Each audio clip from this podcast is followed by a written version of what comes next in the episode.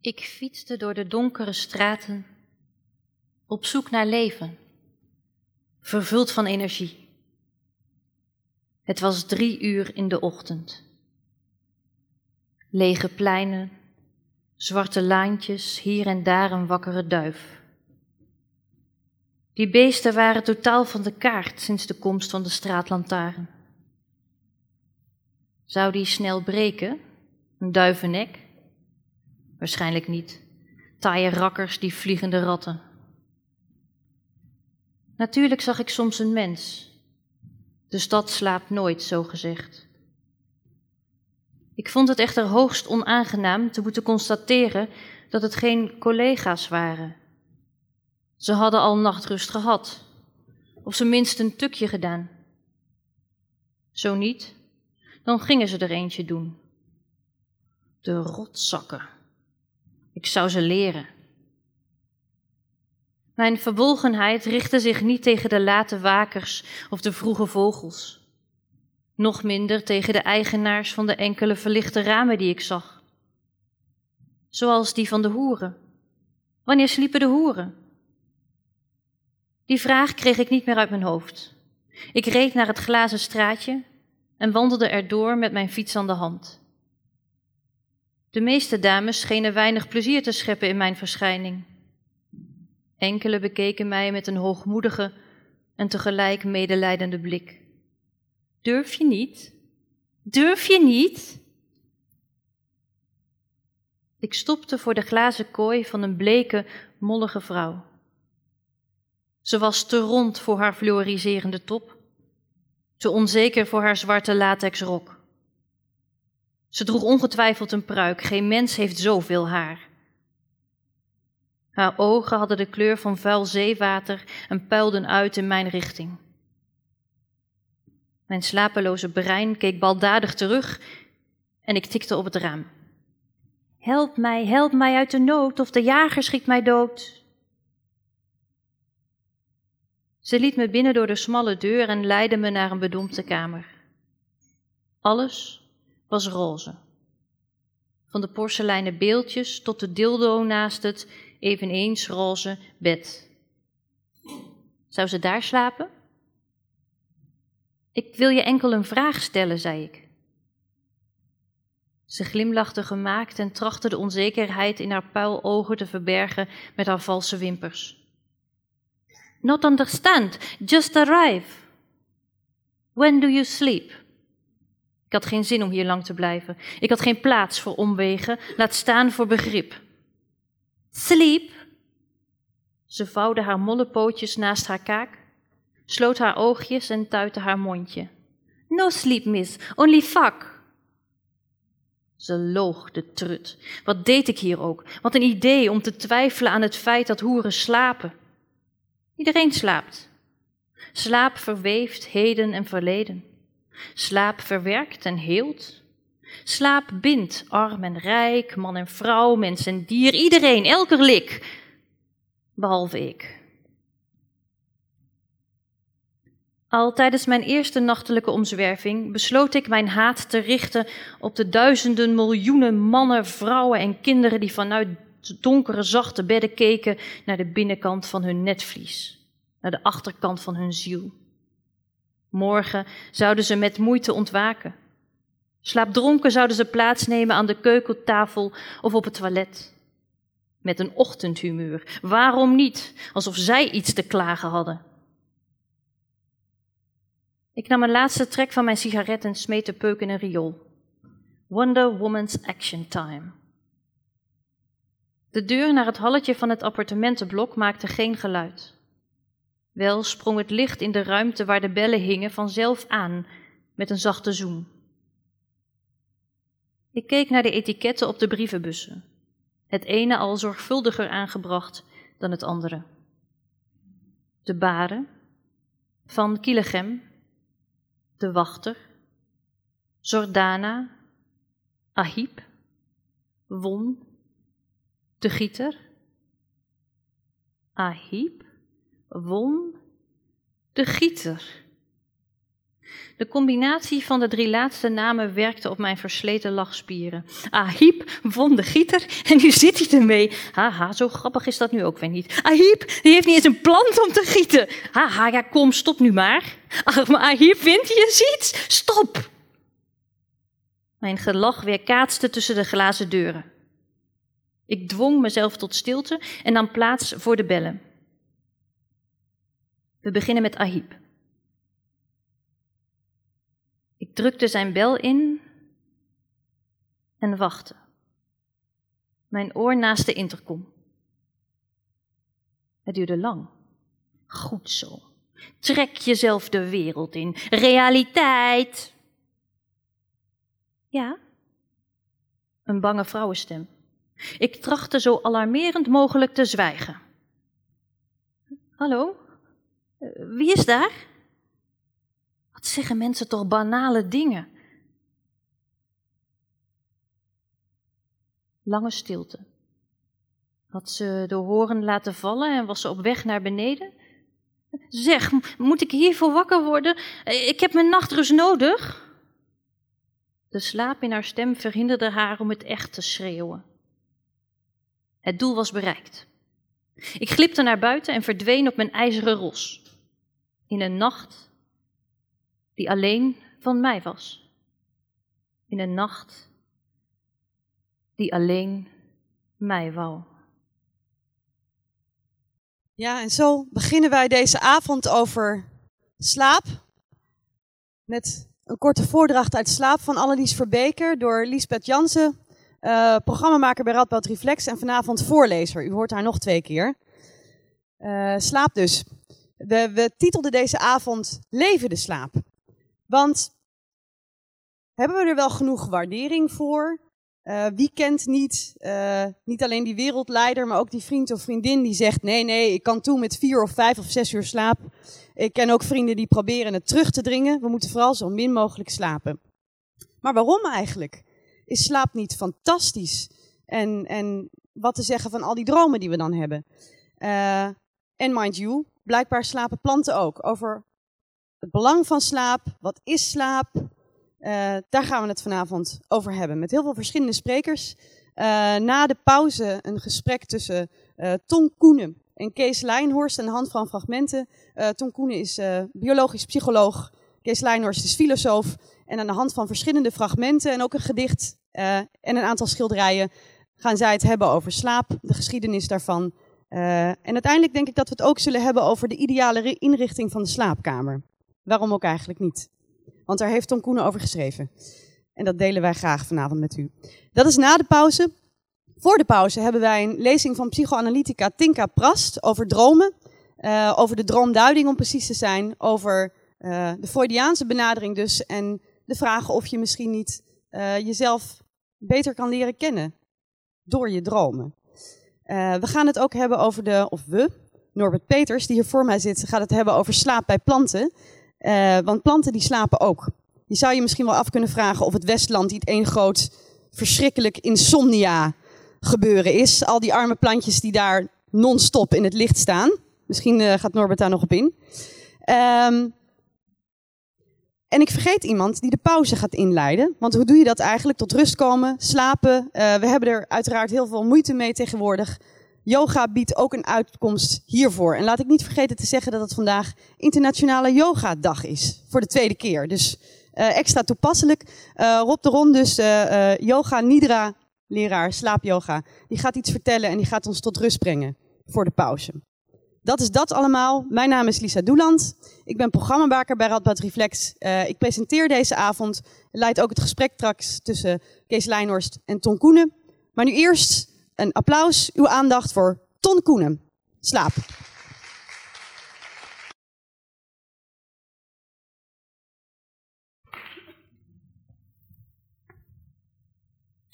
Dankjewel Lisa voor deze inleiding.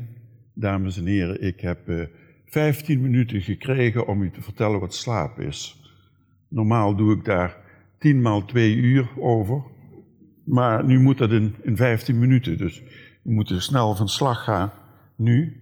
Oh, je ziet hier al uh, um, eh, deze mevrouw, Flaming June. En ik laat die zien omdat dat de, de mooiste vrouw is, van de slapende vrouwenkunst is. Want iedere schilder, zichzelf respecterende schilder, heeft zijn vrouw of zijn minnares of lief eh, geschilderd terwijl ze sliep. En dit is een van de mooiste, althans in de ogen van de Frederik Leighton. Zelf prefereer ik eh, eh, een andere van, eh, ehm, hoe heet die nou, die Duitser, die Oostenrijker, Dene, Dane. Maar laten we maar eerst beginnen.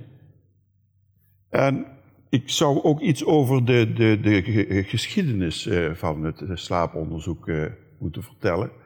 En dat ziet u hier aan de, aan de linkerkant, hier. Eh, dat is de oudste theorie over slapen. En de, de, algemene gedachte was dat eh, slaap je overkomt als er geen activiteit meer het brein bereikt. Dus geen stimuli die het brein meer bereiken, geen activiteit. In wetenschappelijke termen geen afferentie. je gaat s'avonds en naar bed, er is niks meer te doen. Je doet het licht uit, hè, is, is het stil, et cetera, en je valt dan in slaap. En, daar hebben we heel lang hebben mensen daar op die manier over gedacht. En het is nog zo dat heel veel mensen daar op deze manier over denken. En het was in 1846 dat een, een Tsjechisch of Boheems fysioloog, Jan Kurkinje, daar iets over gezegd heeft. En hij zegt dus die continue stroom van informatie die is nodig zijn, uh, die is nodig om wakker te blijven. En vervalt die stroom, wordt die gereduceerd, wordt die geblokkeerd, dan val je in slaap. Dat is de passieve theorie van slaap.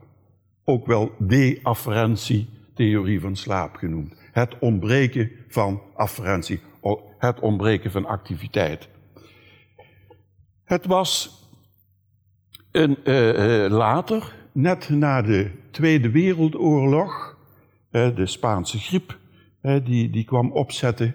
de Eerste Wereldoorlog, pardon, de Eerste Wereldoorlog, de Spaanse griep, die kwam opzetten. En die ging gepaard met de Europese slaapziekte, encephalitis lethargica. Dat was een aandoening van het brein. En het was meneer Constantin van Economo in 1917 die zich daar druk over maakte. En die ging patiënten behandelen, maar die ging ook de breinen onderzoeken van patiënten die gestorven waren aan die encephalitis lethargica.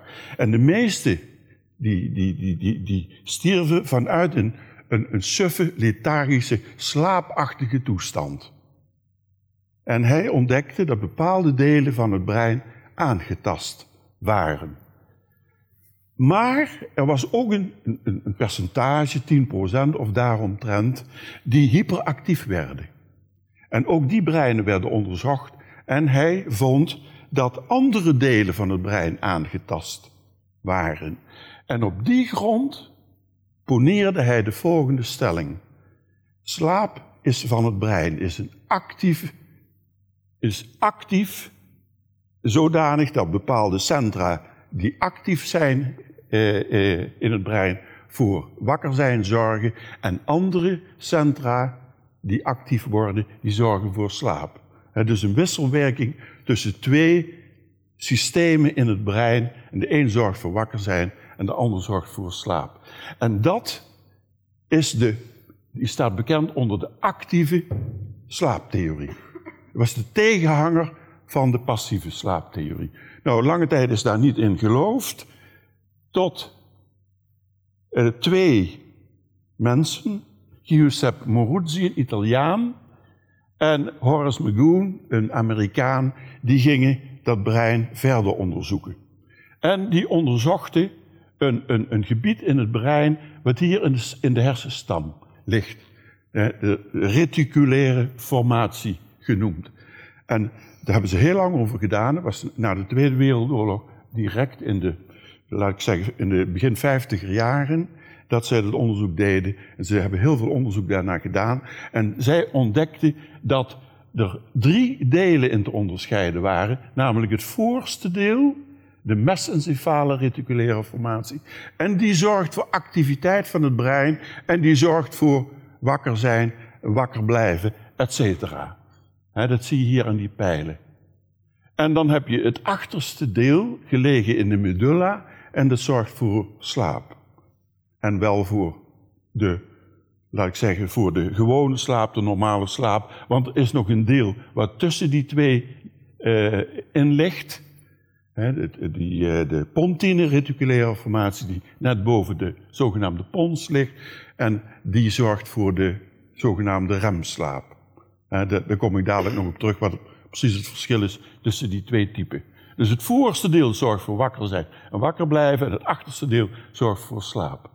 En die theorie heet dus de reticulaire theorie. Dat is een andere naam voor de actieve slaaptheorie. En die is nu algemeen geaccepteerd als de theorie achter het ritme van slapen en waken.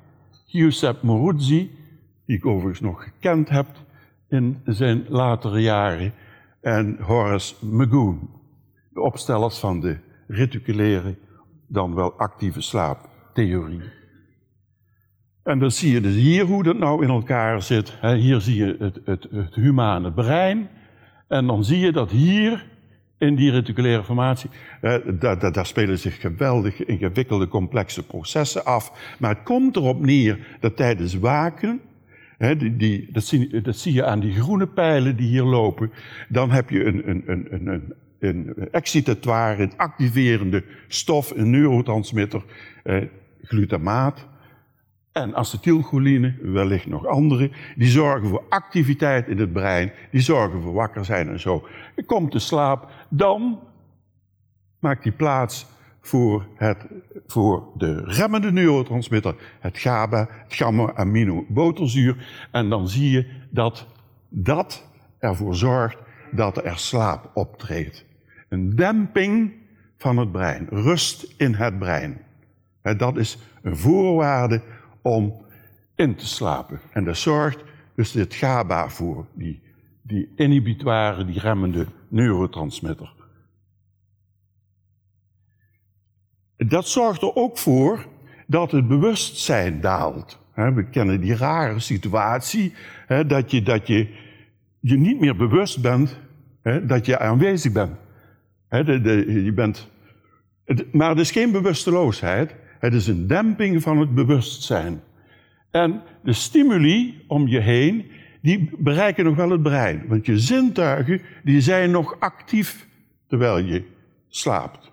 Die nemen nog alle informatie op, die coderen dat ook en zenden dat naar het brein. Maar in het brein, is een kern, de zogenaamde thalamus, en die reduceert die activiteit. En die remt die activiteit, die brein. Maar een deel bereikt nog steeds de cortex, de schors, hè, het, het verwerkende cognitieve deel van het brein. Die bereikt het nog. En dat is nog voldoende om die stimuli te herkennen. We weten allemaal dat je makkelijk wakker wordt van een bedreigende stimulus. Of een stimulus die relevant is, die belangrijk is. Daar word je dus makkelijker s'nachts wakker van dan van een neutrale stimulus. Dat is die herkenbaarheid, die evaluatie. dus je bent wel onbewust, maar het is geen bewusteloosheid. Je doet toch nog iets met binnenkomende informatie. dus filtering treedt op, et cetera, maar dat is niet zodanig dat er geen herkenning van de stimuli meer plaatsvindt. Je, je valt s'nachts ook niet uit bed, want je weet ongeveer hoe je ligt. En eh, als je te veel naar de zijkant gaat, dan corrigeer je jezelf weer. Want je weet nog wat je aan het doen bent, als het ware.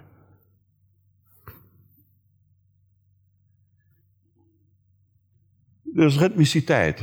Dat weten we natuurlijk allemaal, dat er ritmiciteit is. Maar er zijn twee belangrijke ritmen, circadiane ritmen. Circadiaan betekent ongeveer één dag, een dag van 24 uur, een etmaal zeg maar. En er zijn twee belangrijke, de twee belangrijkste ritmen, is het slaap-waakritme, hier in wit en in gestippeld weergegeven, het slaap-waakritme. Dus een zogenaamde dubbelplot, hè, is twee dagen achter elkaar weergegeven om te herkennen, die ritmiciteit te eh, herkennen. Dat is de ene. Het tweede is het ritme van de lichaamstemperatuur. Die is hier overheen getekend. En je ziet, eh, in de ochtend gaat die lichaamstemperatuur stijgen. Die stijgt door tot s'avonds 8 uur, tot ongeveer nu. En dan gaat die dalen. Wat je ook doet, dan gaat die dalen. En die daalt door tot s'nachts 4 uur. S'nachts 4 uur is een bekend ook, hè, want het zijn niet alleen de, de, de temperatuur is dan op zijn laagste punt. Maar allerlei fysiologische ritmen zijn op het laagste punt. En vragen in, en, en, ziekenhuizen en in uh, tehuizen voor, voor uh, ouderen, op welk tijdstip mensen plegen te overlijden, dat is s'nachts om vier uur. Want er zijn alle fysiologische ritmen op het laagste punt. Hier, zieke, zwakke mensen plegen daar te overlijden. Nou, als dat niet het geval is, dan gaat die temperatuur weer stijgen. Hier. En dan gaat het weer gewoon verder. Hier. Dat zijn de twee belangrijke ritmen. En alle andere lichaamsritmen zijn gekoppeld aan één van deze twee.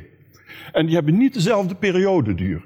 Dat is hier wel het geval, hè, de, door, door gewoon het ritme van dag en nacht. Maar stel dat je in een andere situatie komt, dan zie je dat het ritme van het slaapwaakritme dat de periodeduur van het slaapwaakritme een andere duur krijgt dan die van de lichaamstemperatuur. En dat noemen we een jetlag.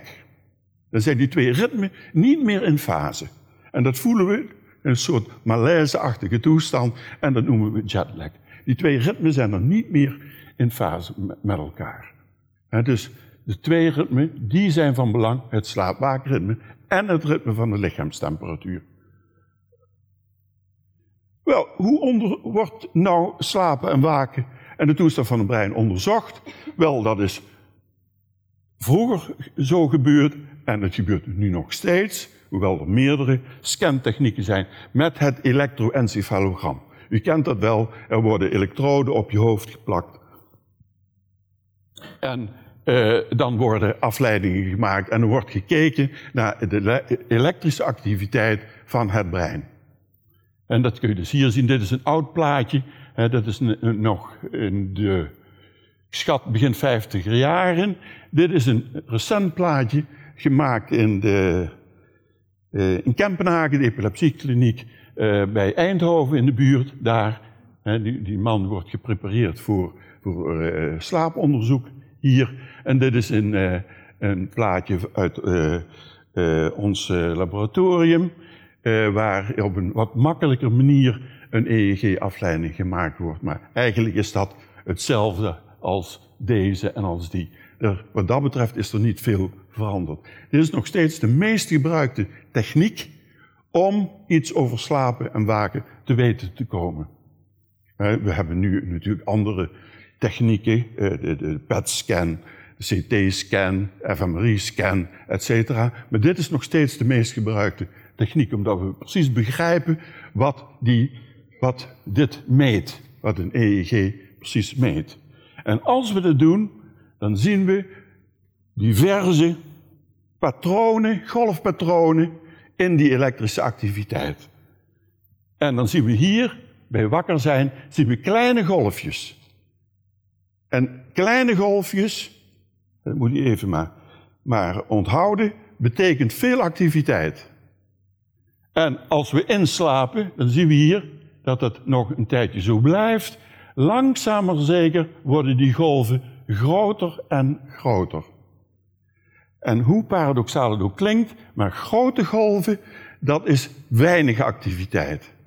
U moet dat eigenlijk zo zien dat alle eh, eh, cellen, hersencellen, die gaan dezelfde activiteit vertonen. Ze gaan ze geven activiteit af en dan zijn ze weer een tijd stil en dan geven ze weer activiteit af enzovoort. En als je dat meet, krijg je die grote golven. Terwijl hier doen al die hersencellen iets anders. En als je dat meet met, met grote EEG-elektroden, dan krijg je die kleine, snelle activiteit.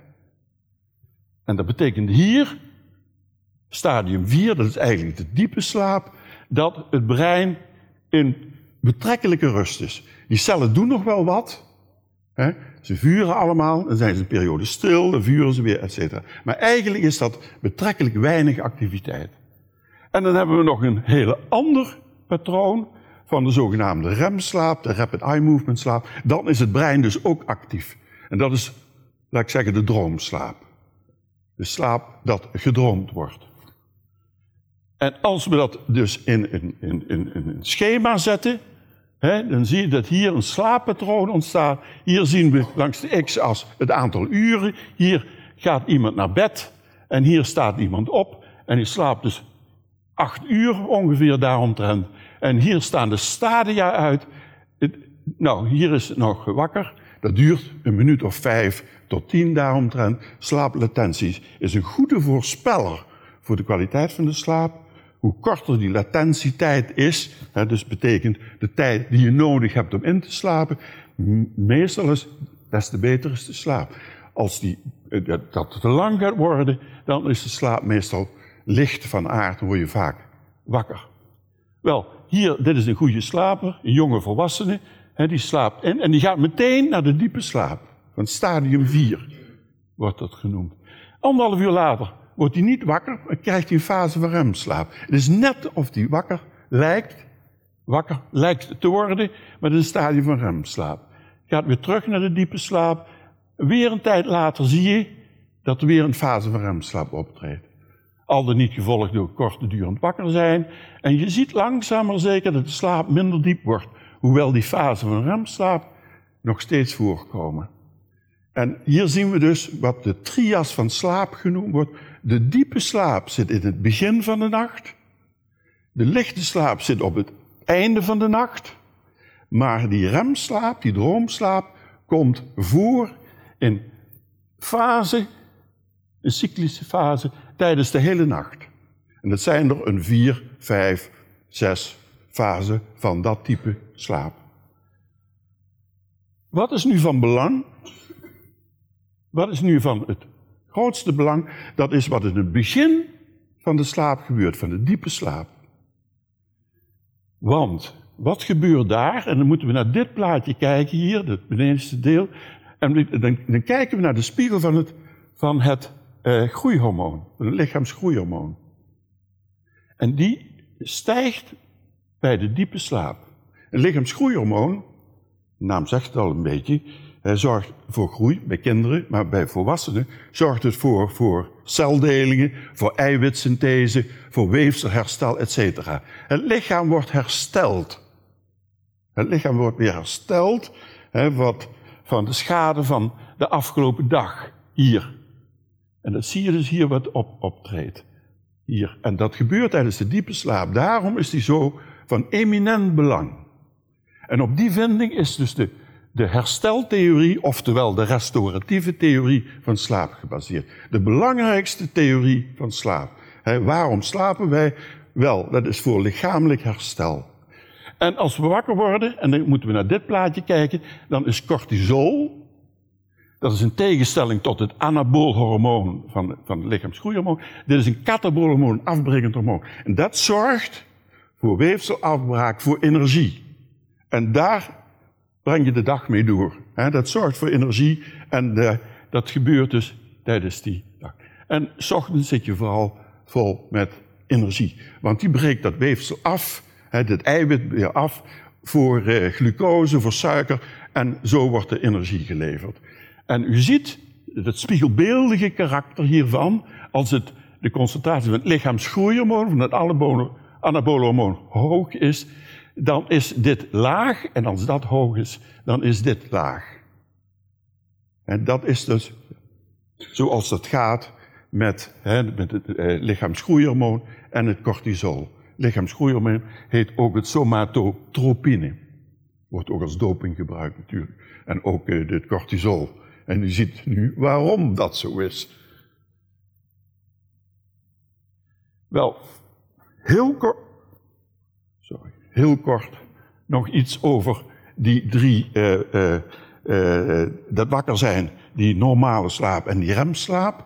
Je ziet hier bij deze poes hier, hè, zie je dat actieve brein, met het actieve brein, dat komt niet tot uiting op spierniveau, omdat de spieren verslapt zijn.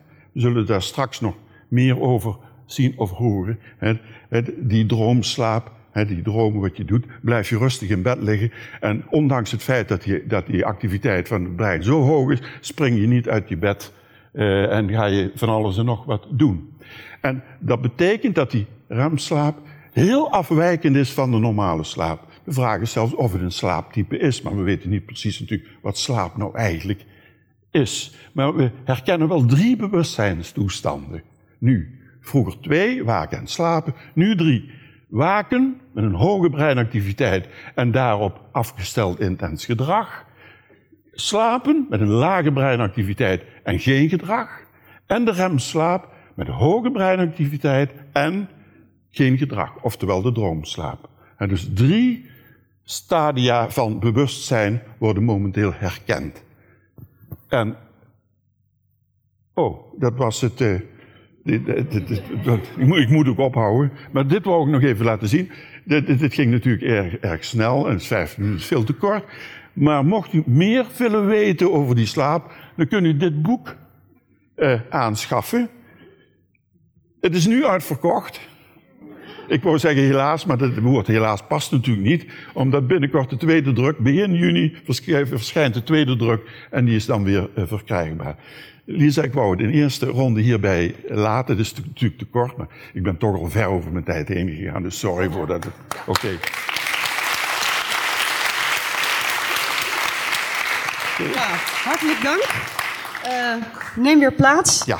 Ja, nou, we weten nu al uh, een stuk meer over slaap bij mensen, maar nog helemaal niets over slaap bij planten. Uh, dus ik zou graag uh, de schrijver van het boek Botanische Revolutie Plantenleer, de plantenleer van Darwin, uitnodigen om ons te vertellen over plantenslaap. Norbert Peters. Ja.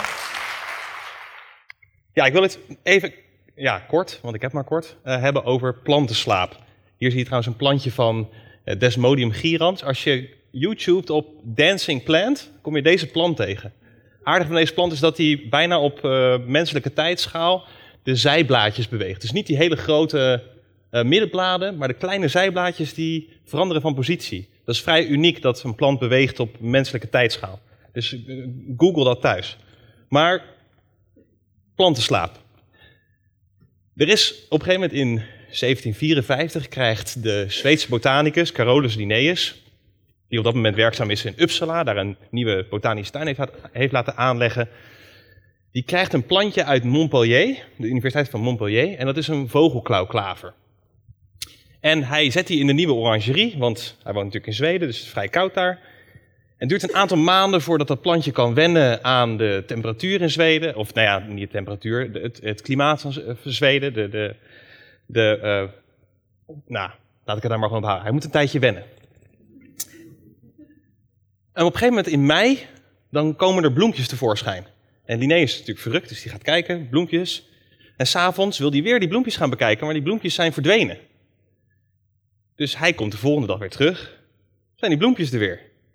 S'avonds gaat hij weer kijken, bloempjes verdwenen.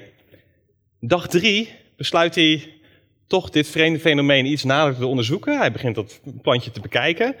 En wat ontdekt hij nou is dat de blaadjes s'avonds de bloempjes toedekken. En dit fenomeen is eigenlijk de aan, aanstalte om een verhandeling te schrijven over de slaap van planten, somnus plantarum. Hij is ook de eerste die het dus slaap van planten noemt. En het aardige is, is dat je, je kan het vandaag, vanavond ook al zien. Het is natuurlijk midzomernacht, dus de, zon is lang uh, uh, op. En er is vanavond ook volle maan, dus dat betekent dat je goed kan kijken s'nachts. En wat Linnaeus merkt is dat hij op het moment dat hij door zijn botanische tuin loopt, dat heel veel planten als het ware gaan slapen s'nachts. Of in ieder geval niet hetzelfde eruit zien als overdag. Heel veel bloemen sluiten de bloemhoofdjes. Heel veel bladeren gaan hangen, ondanks dat ze genoeg water hebben gehad. Um, als die onder een esdoorn staat, dan ziet hij overdag ziet hij niks van de hemel. Dan ziet hij geen lichten doorheen vallen. Uh, maar s'nachts dan ziet hij dat in één keer wel. Hij merkt dat die blaadjes als het ware een klein beetje sluiten.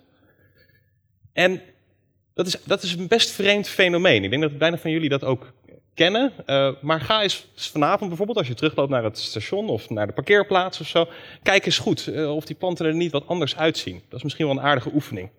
Uh, hij gaat dat als het ware inventariseren, maar hij is eigenlijk niet de eerste die dat heeft gezien. Er is ehm, een generaal van de Alexander de Grote, Aristotenes van Thasos, als ik het goed heb. En die komt in, in, in die rondreizen natuurlijk, die, al die uh, expedities en uh, veldtochten, komt hij op een gegeven moment op het eiland Tylos, wat vandaag de dag Bahrein heet. En op Tylos groeien tamarindebomen. En hij beschrijft, in dat reisverslag, beschrijft hij hoe de tamarindebomen s'avonds die blaadjes laten hangen. En er is ook nog Albertus Magnus, Albert Grote, die schrijft dat hij ziet dat bij pulgewassen, dat er s'nachts de blaadjes van positie veranderen. Maar Linnaeus is eigenlijk de eerste die dat op een veel grotere schaal gaat onderzoeken. Die gaat laten zien dat uh, plantjes uh, allerlei verschillende slaapposities bijvoorbeeld kennen. Hij gaat ook vrij ver in de gelijkenis tussen slaap bij dieren en mensen en slaap bij planten. Hij zegt bijvoorbeeld, een eend laat zijn hoofd rusten tussen de veren, een uh, koe laat zich op zijn zij zakken, nou, en een spinazieplantje die doet zijn blaadjes omhoog. En een valse acacia die doet zijn blaadjes naar beneden. En die vogelklauwklaver die we zagen, die doet dus zijn blaadjes om dat bloempje heen. En hij trekt die gelijkenis zelfs nog verder door. Hij zegt, als je een oud blad hebt, slaapt hij minder, of vertoont hij minder slaapbeweging. Dat is eigenlijk net zo goed bij mensen zo. Mensen die wat ouder zijn, slapen wat minder dan als ze jong zijn. Dus hij trekt die parallel vrij ver door. En eigenlijk heeft hij eigenlijk zelf niet goed door dat dit een beetje gaat tegen zijn eigen ordening van de natuur. Linnaeus is eigenlijk een echte Aristotelicus, al zit er een kleine variatie hier ten aanzien van Aristoteles. Dat is verder niet van belang, maar hij maakt een indeling van de natuur en hij maakt een indeling in verschillende rijken. En hij begint dan, ik begin hier even onderaan, dus bij de stenen. Hij zegt, er zijn kristallen die kunnen groeien. Stalactiet bijvoorbeeld in een grot. En dan als je een stapje hoger gaat, dan kom je bij de planten. En de planten die kunnen niet alleen groeien, maar die vertonen ook leven. Ze bloeien, ze verwelken. En uiteindelijk komt hij bij de dieren. En de dieren die vertonen daarnaast ook nog sensitiviteit, begeertes, beweging. En waarom zou je nou zeggen dat er slaap is bij planten, op het moment dat er geen sprake is van begeerte bij planten? En daarnaast ook eigenlijk beweging. Dus het gaat een beetje in tegen zijn eigen orde. En de opa van Charles Darwin, waar ik het zo meteen over zal hebben, die merkt dat ook eigenlijk op. Die merkt dat ook op. Die zegt: The sleep of animals consists in a suspension of voluntary motion. And as vegetables are likewise subject to sleep, there is reason to conclude that the various actions of opening and closing their petals and foliage may be justly ascribed to voluntary power. Er is sprake van wilskracht. Hij gaat zelfs zo ver dat als hij zegt dat als je een kruidje roerme niet aanraakt, en die gaat die blaadjes laten hangen. Ik weet niet of mensen kennen dat fenomeen al, hopelijk. Als je een kruidje roermiet, zo'n plantje, raak je aan en dan gaan die blaadjes allemaal sluiten. En dan, gaan die, gaat dat plantje gaat hangen. En dan zegt hij, dat is eigenlijk net als dat je iemand bewusteloos slaat.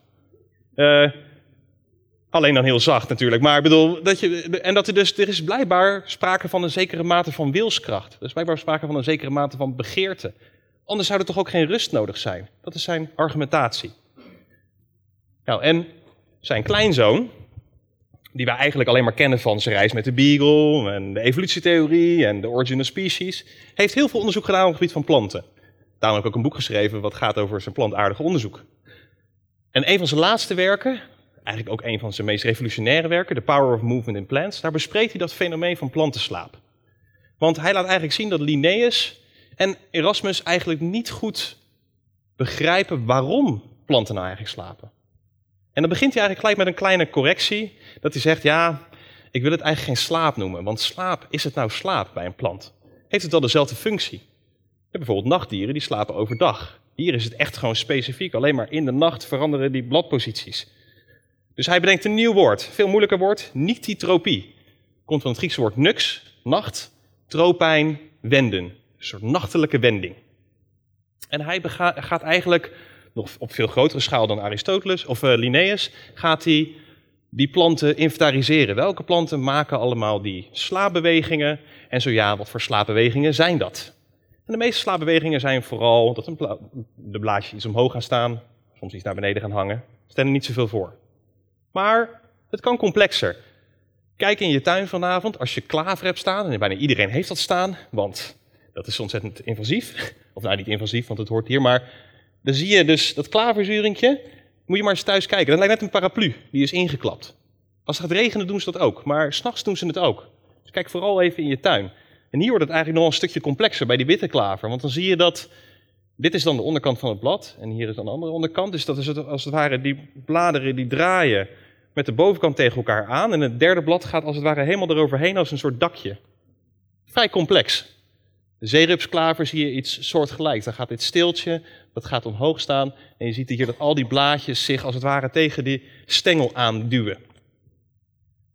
Dit is ook wel, dan zie je ook een foto erbij, dat, dat je niet denkt dat Darwin het uit zijn hoge hoed heeft getoverd. Ehm, dit is de Argentijnse kaarsenstruik. En hier zie je het. Die vreemde soort bladpositie. Dit is niet gewoon dat die blaadjes gaan hangen. Maar het is echt dat ze dus zichzelf tegen elkaar aanduwen. Dat ze dus uh, van positie veranderen. Op een eigenaardige manier. Bijna een soort origami of een soort servet vouwen. Nou vroeg Darwin natuurlijk zich af, hoe uh, doen ze dat? Dat is belangrijk. Wij houden onszelf omhoog met botten, spieren, pezen.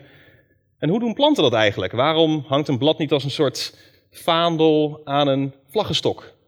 Gewoon een beetje slap te wapperen en als er wel wat wind in zit, dan eh, komt het omhoog. Waarom, hoe blijft een plant in de lucht? En het aardige is natuurlijk dat een plant gebruikt iets wat de helft van deze zaal ongeveer ook heeft als orgaan. Het is een soort hydroskelet, wat je noemt. Dat betekent dat je op basis van waterdruk stabiliteit veroorzaakt. Bij een plantencel kan je dat merken dat een plantcel heeft twee lagen. heeft als het ware een binnenband en een buitenband. Op het moment dat hij zich vult met water door osmose, dan zet die binnenband zich uit tot het tegen die buitenband aankomt, net als bij, bij een fiets. En dan krijgt het stabiliteit. Daarom gaan je plantjes ook hangen op het moment dat je te lang geen water hebt gegeven. Dus het krijgt eigenlijk stabiliteit uit water. Je snapt hoop ik wel wat ik bedoel met hydroskelet ten aanzien van mensen, toch? Hoop ik. Alleen dan met bloed natuurlijk. Um, dat is de hoe. Dat heeft hij eigenlijk een beetje van deze meneer Von Pfeffer, die dat bespreekt op een van zijn eerste pagina's uit dit uh, Duitse boek. Waarvan ik de titel niet zou oplezen vanwege mijn verschrikkelijke Duitse accent.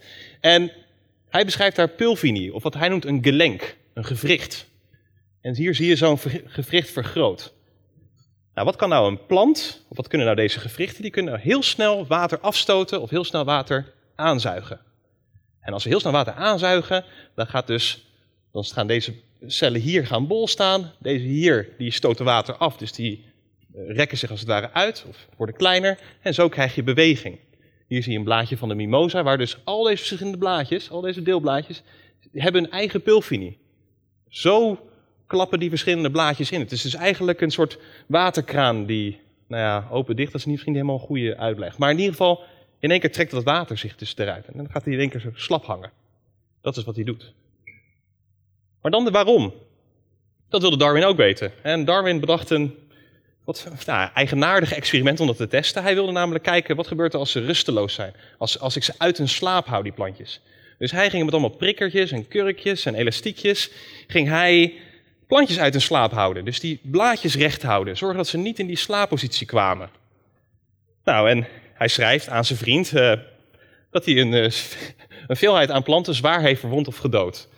Het is trouwens, en daarna wordt het nog dramatischer, want hij heeft ook een plantje wat zeer waardevol was, heeft hij vermoord. Eh, je ziet dat hij, hij was gehecht aan deze plant.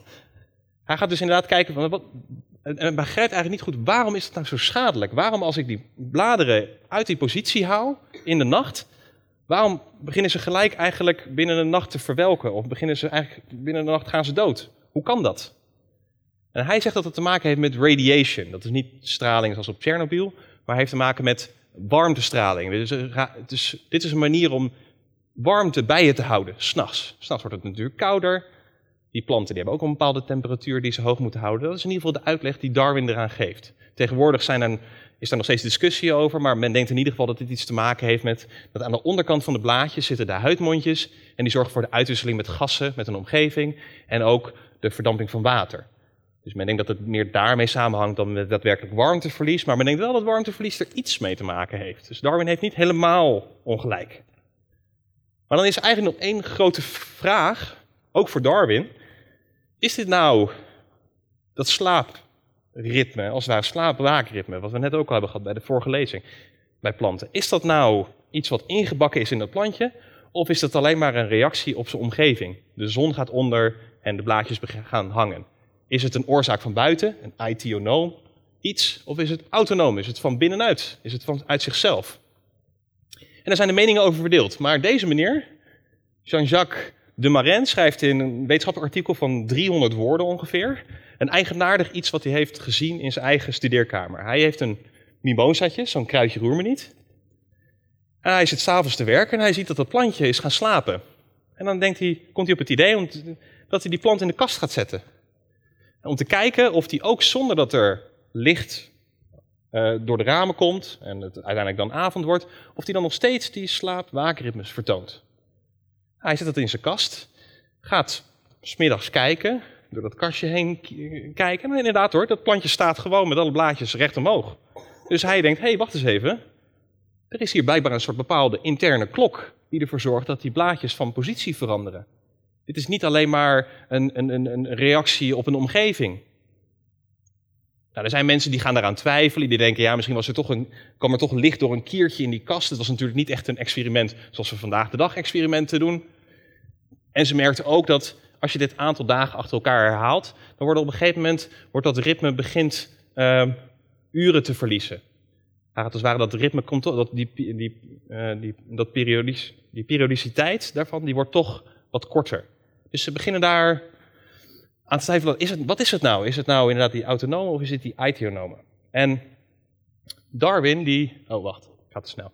Uh, Darwin die houdt het eigenlijk een beetje in het midden. Die uh, von Pfeffer die we zojuist zagen, die zegt dat het geheel van buiten is. Dat het geheel een reactie is vanuit de omgeving. Ze reageert gewoon op het ondergaan van de zon en hij vergelijkt het eigenlijk met een klokslinger. Als het ware, die zon gaat onder en die klokslinger die, die krijgt dus een zet. En die klokslinger gaat in feite door nog een tijd. Maar zorg je dat hij lang genoeg buiten het licht blijft, dan gaat op een gegeven moment die slinger komt tot een halt. Nou, Darwin neemt een beetje een tussenpositie. Die zegt, ik geloof niet dat het een intern klokmechanisme is, want dat zou betekenen dat je geen planten kan verhuizen van de ene kant naar de andere kant van de aarde. En hij wist dat dat kon. Je had het allemaal een hortus met een kas met allemaal tropische planten. Als die een interne klok zouden hebben, dan zouden ze op hele gekke momenten hun bladeren gaan sluiten en hun bladeren weer open doen. Maar hij gelooft wel dat er een soort erfelijke component is. Dat er wel iets interns is. En daarmee is hij eigenlijk de voorloper van wat je later de chronobiologie noemt. Ten aanzien van planten dan even. Hij, want tegenwoordig weten we, en dat hebben we net ook al gehoord, dat we een biologisch klok hebben. Dat is een circadiaans ritme. Er is een uh, dag- en nachtritme. En het aardige is dat wij dat delen met planten. Nog voordat planten en uiteindelijk ook mensen in de evolutionaire geschiedenis zijn uit elkaar zijn gegaan, waren er al klokmechanismen. Uh, de bekende auteur Jonathan Weiner, die schrijft veel over evolutie, evolutiebiologie, die zegt ook, een klok is zo essentieel voor overleven, want je moet je taakjes kunnen verdelen. Je moet op bepaalde tijden van de dag moet je eten en op andere tijden van de dag moet je iets anders doen. Het is noodzakelijk om er een, om een bepaalde kalender op na te houden, een bepaalde agenda op na te houden als organisme. En we weten het tegenwoordig ook, want zowel planten als mensen hebben eiwitten, cryptochromen, die reageren op blauw licht. En het aardige is dus dat op het moment dat jij op vakantie gaat en neemt zo'n kruidje roer me niet mee, je gaat naar Amerika toe. Je krijgt het niet mee in het vliegtuig hoor, dus niet proberen, want men weet dat waarschijnlijk bij de, bij douane toch niet wat dat is. Dus kijk ook een beetje vreemd aan als je daar met een plantje naast je zit. Uh, maar wat je zal merken is dat het plantje ook een jetlag heeft. Ook het plantje zal een tijd nodig hebben op de nieuwe locatie om te wennen aan de verschillende input van dag en nacht. Um, en om zich daarop aan te passen. Dus ook plantjes hebben jetlags, daar wil ik het eigenlijk mee ophouden. Dank u wel.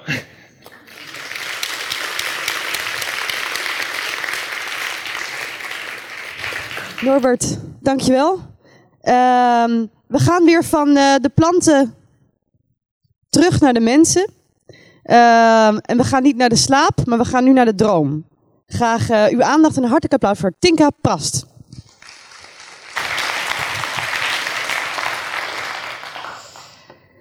Um, ik uh, kan niet lopen, want uh, ik zit aan dit dingetje vast en dat kan ik nergens kwijt. En verder heb ik ook het niet zo goed in mijn hoofd dat ik het allemaal. Dus ik ga het gewoon voorlezen, mijn verhaal. Um, wat je droomt, ben je zelf. Ik droomde dat ik een konijn zag dat hardop kon praten en op een zakhorloge keek. Het was bang om ergens te laat te komen. Ik volgde het konijn toen hij zijn hol inkroop en ik viel in een hele diepe put. Er waren daar drankjes en hapjes, waardoor je kon groeien en krimpen. Ik kwam in een wereld met hele vreemde wezens. Er was een koningin, het was de hartenkoningin van een kaartspel. Zij liet zomaar iedereen onthoofden die haar dwars zat. Ehm, heb ik een volgende dia? Ja. Ongetwijfeld herkent u in deze passage die ik net las een van de beroemdste dromen uit de wereldliteratuur, door Lewis Carroll beschreven in Alice in Wonderland. Zoals Alice hals over kop achter het konijn aan Wonderland binnentuimelt, zo rollen wij met de introductie van de droom van Alice zonder om, veel omwegen in een aantal kwesties die voor mij, volgens mij relevant zijn voor de manier waarop in de psychoanalytische praktijk met dromen gewerkt wordt. Ik noem maar enkele die ik in het vervolg van mijn praatje wil uitwerken. Ten eerste, over welke droom hebben we het eigenlijk? De herinnerde droom, de vertelde of de opgeschreven droom, de droom at face value of de droom achter de droom. En voorts, van wie is de droom eigenlijk? Is de droom van de dromer, van de analyticus of eventueel van hen samen? En tenslotte, wat hebben we eraan aan onze dromen? Moeten we ze wel zo serieus nemen? Zijn het niet gewoon afvalproducten van het dagelijks werk van onze hersenen, waar je vooral niet in moet gaan rondsnuffelen op zoek naar betekenis? Nou, de eerste die zich van alle psychoanalytici uitgebreid bezig hield met dromen was natuurlijk Sigmund Freud. In die Traumdeutung maakt hij onderscheid tussen enerzijds de manifeste droom, dus de bewuste droom zoals die herinnerd en verteld wordt, en anderzijds de latente droom. En die laatste moet als het ware opgegraven worden in het onbewuste van de dromer. Tussen de manifeste en de latente droom bevindt zich volgens Freud de droomcensuur. Die draagt er zorg voor dat de verboden wensen en verlangens van de dromer niet zomaar tot het bewuste door kunnen dringen. De droom laat verlangens en wensen slechts zien in verhulde en vaak raadselachtige vorm. Met uitzondering van kinderdromen en terugkerende nachtmerries vat Freud alle overige dromen op als verhulde, vervormde uitdrukkingen van verboden, onbewuste wensen en verlangens. Zouden die verboden verlangens rechtstreeks in de manifeste droom zichtbaar worden voor de dromer, dan zou deze niet ongestoord verder kunnen slapen. Stel je voor dat je zou dromen dat je je vader vermoordt om met je moeder naar bed te kunnen gaan. Dan zou je meteen vol schaamte en schuldgevoel wakker schrikken. Freud ziet de droom dan ook als de hoeder van de slaap. En via de methode van de vrije associatie, waarbij de dromer zonder terughoudendheid of zelfkritiek alle invallen bij elk aspect van de droom vertelt, ontdekt de analyticus achter de manifeste de latente droominhoud. En die latente droominhoud wordt vervolgens aan de analysant voorgelegd en geduid.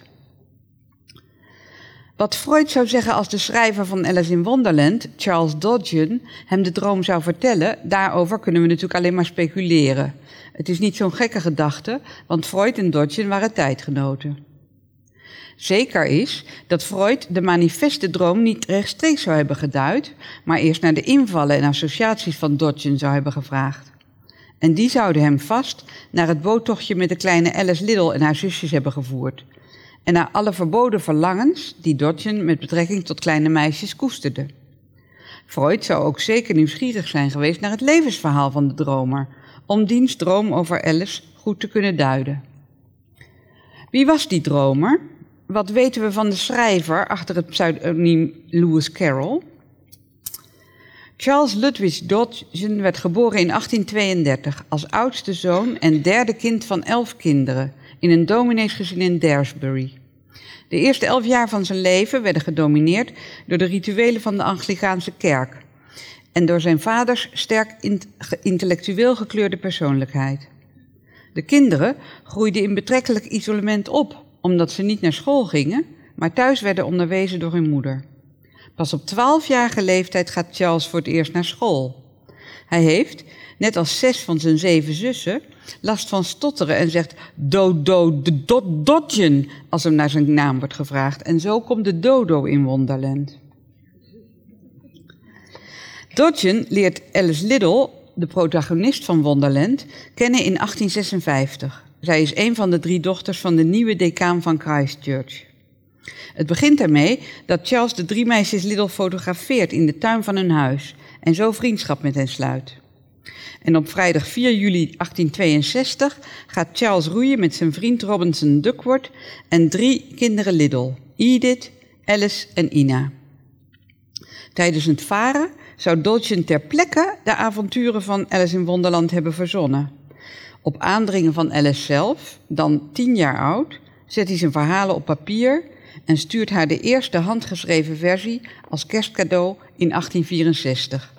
De moeder van uh, Alice heeft dan inmiddels het contact tussen Dodgen en Alice verboden, want die vindt het maar verdacht dat hij zoveel belangstelling voor haar dochter toont. Hier ziet u de val van Alice. Niet alleen in de droom van Alice in Wonderland begint met een val. Het vallen, in de diepte vallen, in de leegte vallen, te pletter vallen, is een veel voorkomend motief in dromen. Van de realiteit die ten grondslag lag aan het droomverhaal van Lewis, Carroll, laat ik me nu even vallen in een droom van een analysant. Het is een repeterende droom. Een droom die mijn patiënten als kind keer op keer droomden. Ik droom dat ik achterop zit op de fiets bij mijn moeder. Ik zit op de bagagedrager en val er plotseling af op de grond. Mijn moeder merkt niet dat ik gevallen ben en ze rijdt altijd gewoon door, zonder achterom te kijken. Ik probeer te roepen, maar er komt geen geluid uit mijn keel, of ze hoort mij niet. Ik zit wanhopig op de grond en zie hoe mijn moeder in de verte verdwijnt. Nogmaals, welke droom?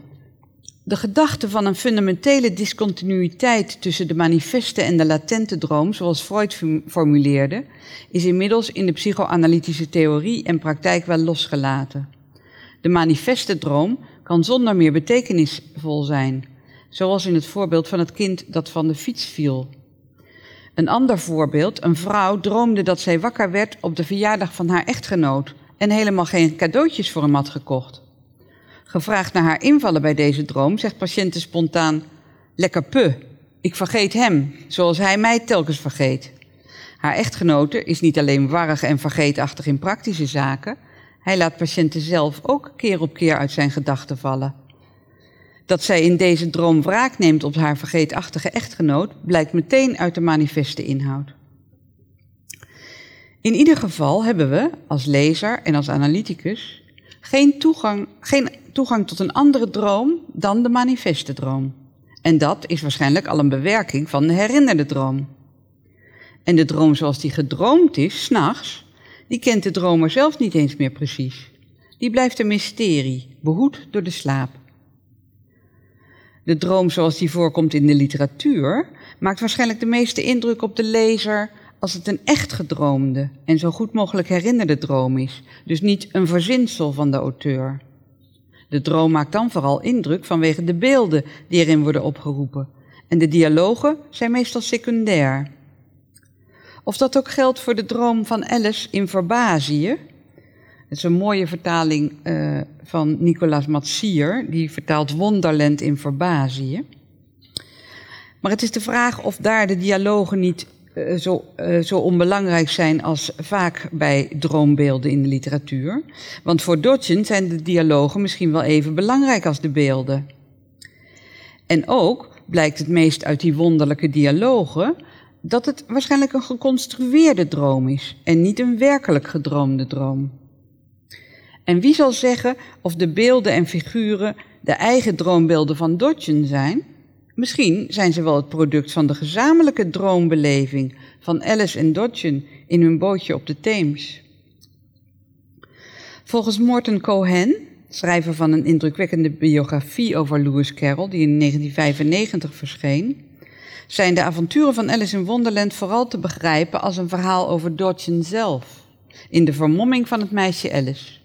Hij schrijft, en ik citeer in mijn eigen vertaling. Het is waar, het boek gaat over de avonturen van een jonge vrouw. Charles begon een verhaal te vertellen aan de meisjes Liddle en besloot een van hen, zijn favoriet, tot heldin van het verhaal te maken. Maar hij maakte daarbij niet alleen gebruik van zijn eigen jeugdherinnering, maar stortte zijn ziel erin uit. Hij legde de kwellingen en de verbijsteringen die hij zelf had moeten verdragen als kind erin vast.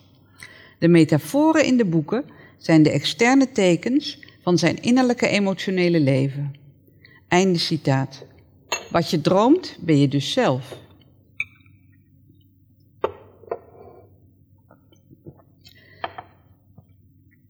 Als we de droom van Alice in Wonderland op zijn manifeste inhoud bekijken, vallen een aantal zaken op.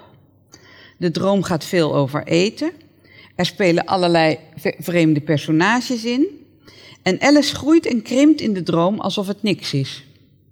Verder zijn de dialogen vaak bizar en volgen de wetten van de alledaagse, wakkere logica niet. Meerdere auteurs hebben erop gewezen dat het verhaal gaat over het zoeken naar identiteit. Alice vraagt zich hardop af: wie ben ik? Ben ik groot of klein? Besta ik echt of alleen in de dromen van anderen? Hier ziet u een illustratie. Even kijken hoe dat gaat. Daar van de dromende klaveren heer van het kaartspel. En Tweedledee en Tweedledum praten met Alice over hem. He's dreaming now, said Tweedledee. And what do you think he's dreaming about? Alice said, Nobody can guess that. Why, about you, Tweedledee exclaimed, clapping his hands triumphantly. And if he left off dreaming about you, where do you suppose you'd be? Where I am now, of course, said Alice. Not you, Tweedledee retorted contemptuously. You'd be nowhere. Why, you're only a sort of thing in his dream. If that there king was to wake, added Tweedledum, you'd go out bang, just like a candle. But I'm real, said Alice, and began to cry. And if I wasn't real, I shouldn't be able to cry. Het verhaal van Lewis Carroll is niet alleen een prachtig droomboek, maar tevens een metafoor voor wat er in een psychoanalyse gebeurt als het goed is. Psychoanalyse als een gezamenlijke reis door verbazingen. Je gaat liggen, je komt een pratend konijn tegen, je analyticus die onverbiddelijk op de klok kijkt, en je valt meteen in een diep gat, de vele lagen van je eigen onbewuste. Betekenisvol in dit verband is dat de oorspronkelijke titel die Dodge in het verhaal meegaf luidt Alice's Adventures Underground. Daar, onder de grond, geldt een volstrekt andere logica dan die in het dagelijks leven. De onlogica van het primaire proces. In een droom kunnen gebeurtenissen tegelijk plaatsvinden die onverenigbaar zijn. En kan een huis ineens in een beerput veranderen. In die diepe put dreig je soms te verdrinken in je eigen tranen. Je voelt je afwisselend piepklein en reuzegroot. En je ontmoet in die wondere wereld van je onderbewuste altijd allerlei vreemde personages. Zoals Alice de Mad Hatter ontmoet en de Cheshire Cat en de Hartenkoningin. Personages waarvan je het liefst wilt ontkennen dat ze iets met jou te maken hebben, maar de droom vertelt het tegendeel. Wat je droomt ben jezelf. Het zijn allemaal aspecten van je eigen persoon, waarmee je in je analyse wel in gesprek zult moeten, ook al wil je dat misschien helemaal niet. Nu mijn tweede vraag. Van wie is de droom? Misschien een rare vraag, want op het eerste gezicht is de droom natuurlijk van de dromer. De droom is van de schrijver of van de patiënt, in ieder geval van degene die de droom droomt. Echter, zoals met name Thomas Ogden heeft verwoord, in een psychoanalyse ontstaat door het intieme en intensieve contact tussen de patiënt en de analyticus een zogenaamde analytische derde. In de analyse zijn niet alleen het bewuste van twee personen in interactie, maar ook en vooral hun beider onbewuste. En uit die interactie wordt de analytische derde gegenereerd. Terwijl Freud de analyticus nog beschouwde als degene die het beste wist wat een droom betekende en hoe die geduid moest worden, en zich daarmee als het ware opstelde als de eigenaar van de droom, zien we tegenwoordig de analyticus en de patiënt meer als gelijkwaardige partners bij het werken met dromen. Geen droomduiding meer, maar een droomgesprek, zoals Harry Stroeke dat noemt, waarin de therapeut en de patiënt samen op zoek gaan naar alle mogelijke betekenissen van de droom. Daarbij proberen ze allebei zoveel mogelijk hun spontane invallen te volgen en vrij te associëren.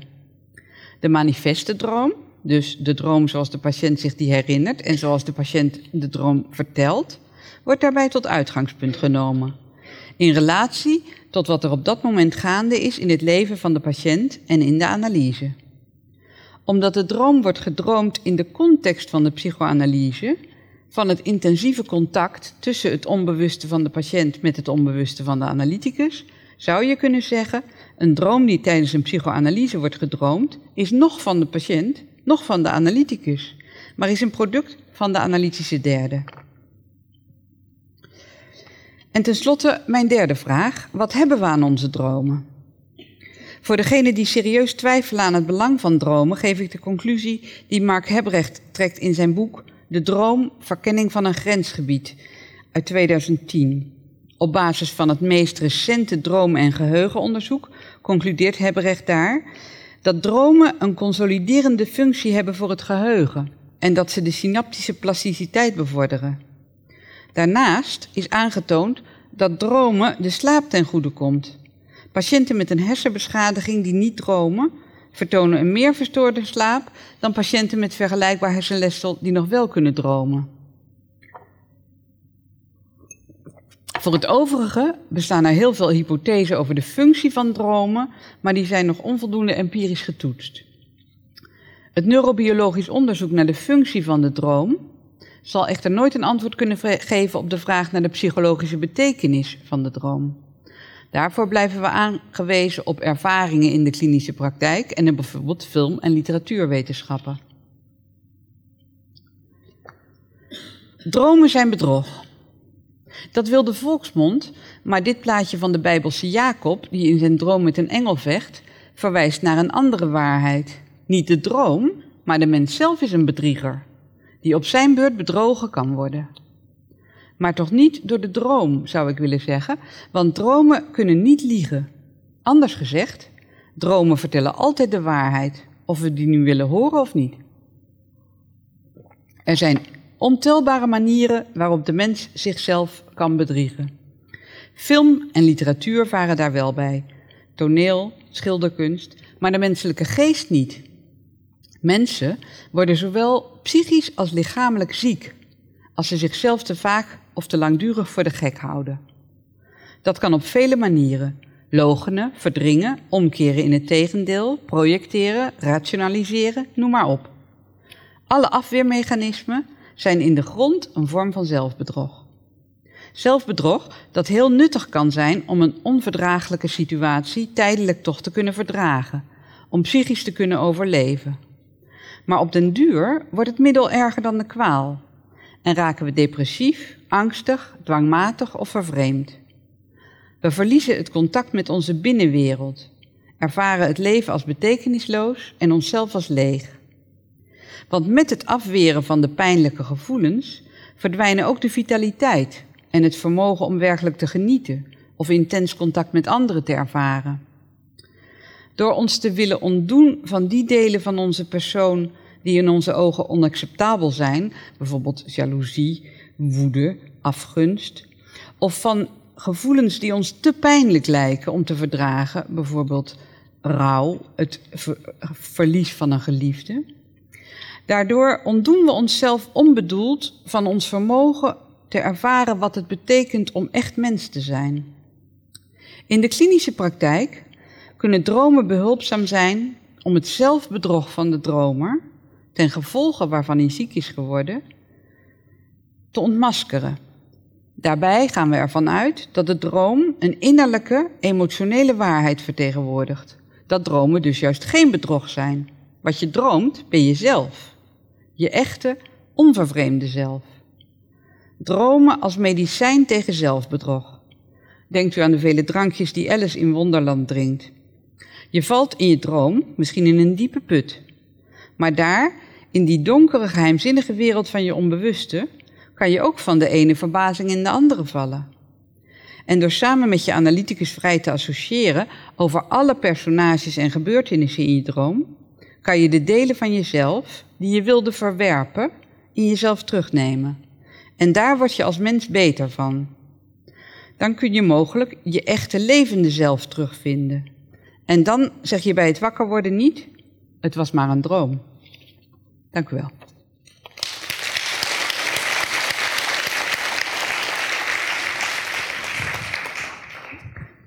Ik ben benieuwd wat ik eh, vannacht allemaal ga dromen. Misschien mag ik het er nog eens over hebben.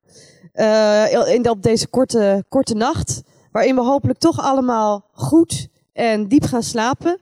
En hopelijk dat deze korte oefening voor de pauze door Rob de Ron ons daarbij helpt. Een warm applaus. Yoga-leraar Rob de Ron.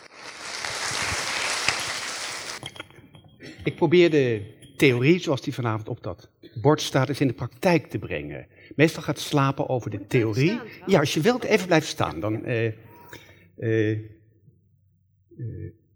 de theorie van het slapen, zoals je die hoort, een beetje in de praktijk te brengen. Ehm, als je zo naar Lisa kijkt, en profiel, dus vanaf de zijkant. Het brein is eigenlijk het gedeelte dat zou willen slapen. Dat lichaam kan eigenlijk wel zonder slaap. Dat kan eigenlijk met rust toe. Slaap is eigenlijk voor het brein en, zoals Ton zei, door het brein. Maar er zit iets vreemds in dat brein. Alle dieren slapen, alle levende wezens slapen. En eigenlijk wat Ton zegt, hij liet dat groene streepje zien, die reticularis. Dat oerbrein. Elk dier, een duif, een dolfijn, we beschikken allemaal, wij mensen ook over dat oerbrein, reptielbrein. Daarin zit eigenlijk onze primaire levensbehoeften. Slapen, eten, seks, voortplanten, zit eigenlijk allemaal hier. Daar is later een neocortex overheen gekomen met onze intelligentie. Dat maakt ons mensen weer anders dan de dieren. Maar slaap verenigt ons. Rust verenigt ons. Denk aan de poes thuis op de vensterbank. Rust, slapen. Zelfs planten. Wat, wat, wat Norbert zo mooi liet zien, die plant in het Sanskriet, heet dat Pratyahara. Het symbool van Pratyahara is de schildpad die zijn pootjes intrekt. In die zin lijkt het op een plant die zichzelf zo afkapt. In Sanskriet hebben we daar het woord Pratyahara voor. De schildpad die de pootjes intrekt en zich even isoleert. Een brein dat zich wil isoleren. En ik heb eigenlijk drie zintuigen nodig om jullie tot rust te brengen. Een brein dat zich wil isoleren, de pootjes terug wil trekken als een plant. Dat doet het met het enige zintuig dat luikjes heeft. Ik help jullie op weg. Ik ben een dummy vanavond. Ik bent een al. dummy. Ja, ja. Het enige zintuig dat luikjes heeft. Ik wil het horen. Het oog. En dat is niet voor niets. Onze oren hebben geen luikjes, onze huid heeft geen luikjes. Je kunt je niet afsluiten, je kunt niet de schildpad zijn. Alleen je ogen. En dat is eigenlijk het begin van slaap. Het tweede zintuig. Ogen vallen eigenlijk als je wilt slapen. Smaak heb je niet zoveel aan. Geur heb je niet zoveel aan. Het tweede zintuig dat ik nodig heb om iemand in slaap te kletsen, is de huid. En het oor natuurlijk. Als een kind gaat slapen, dan lees je hem graag een verhaal voor. En dat kind wil vreemd genoeg zanderendaags hetzelfde verhaal horen. En weer hetzelfde verhaal. Het gaat meer om jouw stem. Zal mijn yoga-stem een beetje wakker maken? Moet ik mijn ogen dicht doen? Nee, nog niet. Ik heb je echt nodig, maar ik heb jullie dadelijk allemaal zelf nodig. Pratyahara begint dus bij het zintuig oog. Nu hadden we, nu heb je die krasjes gezien die, die ton op de, op de wand ziet. Bij de diepe slaap heb je een grote ampli- amplitude en een kleine frequentie. In de diepe slaap is de elektriciteit ongeveer één tik adrenaline per seconde. Noradrenaline, we noemen het adrenaline. En dat is net genoeg om je hart te laten kloppen. Nog net adem te halen. Je sterft eigenlijk net niet. Sterven, nou. En dat is wat Ton het over had, die formatio reticularis. Reticularis is eigenlijk een netwerk. En die sluit als het ware langzaam.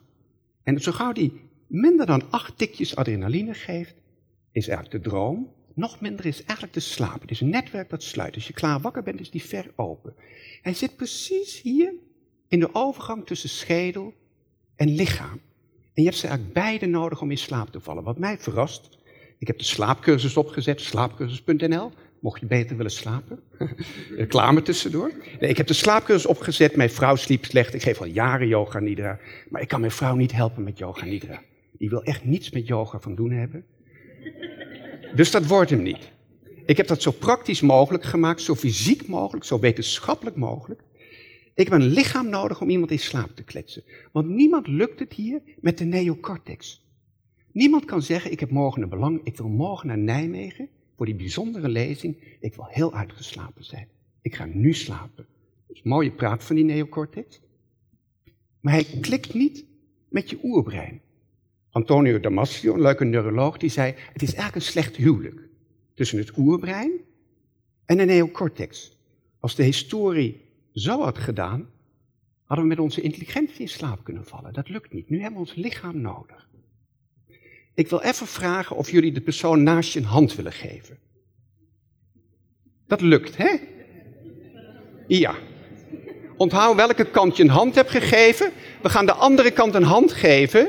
Mag weer loslaten, maar nu met de ogen dicht. Geef, schud de hand maar met de ogen dicht. Ogen dicht houden als in de slaap en een hand geven. Je mag weer loslaten. Is dat iets moeilijker met de ogen dicht? En toch lukt het. Dat heet proprioceptie. En dat heb ik gek genoeg nodig. Dat is een zesde zintuig. Richard Sheridan, die bedacht dat ooit. Hij kreeg later de Nobelprijs, omdat hij bedacht dat die elektriciteit waar Norbert over had, dat is door omzetten van eiwitten. Vonden ze zo geweldig bedacht van Richard. Jij krijgt de Nobelprijs. Maar hij bedacht ook het zesde zintuig, proprioceptie. En proprioceptie betekent zoiets als het Franse propriété privé, mijn eigendom. Als ik jullie, nu vraag met de ogen dicht, nogmaals, doe ogen maar dicht, durf het, het puntje van je neus aan te raken. En nu de handen tegen elkaar te vouwen, met de ogen dicht, en nu je linker schouder aan te raken. En laat me wel los. Dit is proprioceptie. Met de ogen dicht weet je waar je lichaam is in de ruimte. Dus ik heb proprioceptie nodig, het zesde zintuig. Mijn ogen gaan we sluiten. En alles wat we nodig hebben is oren en huid. Had ik jou nou echt nodig? Ja. Dankjewel. We gaan beginnen. De slaap in de praktijk. Ik ga proberen jullie, nou, onder de acht impulsen adrenaline kom je niet. In Yoga Nidra wordt gezegd, ik breng jullie tot aan de drempel. En de rest moet je echt zelf doen. Ik ga proberen jullie die diepe slaap waarover Norbert het had, is het enige moment waarop die herstelhormonen, groeihormonen tot leven komen en die cortisonen op zijn allerlaagst zijn, is het enige moment waarop het lichaam zo'n 20 minuten niet beweegt. Kwartier tot 20 minuten is het lichaam helemaal stil. Dat is een van de belangrijkste dingen wil je slapen. Niet bewegen. Niet aan je neus zitten, niet aan je oor. Niet bewegen. We imiteren de diepe slaap. Zet je zo comfortabel mogelijk neer op de stoel. De voeten parallel, handen op je bovenbeen. Ik wil niet zeggen dat we werkelijk in de diepe slaap komen, maar we imiteren de diepe slaap. Dus ik wil dat jullie, ik heb waarschijnlijk nog vijf minuten, Lisa.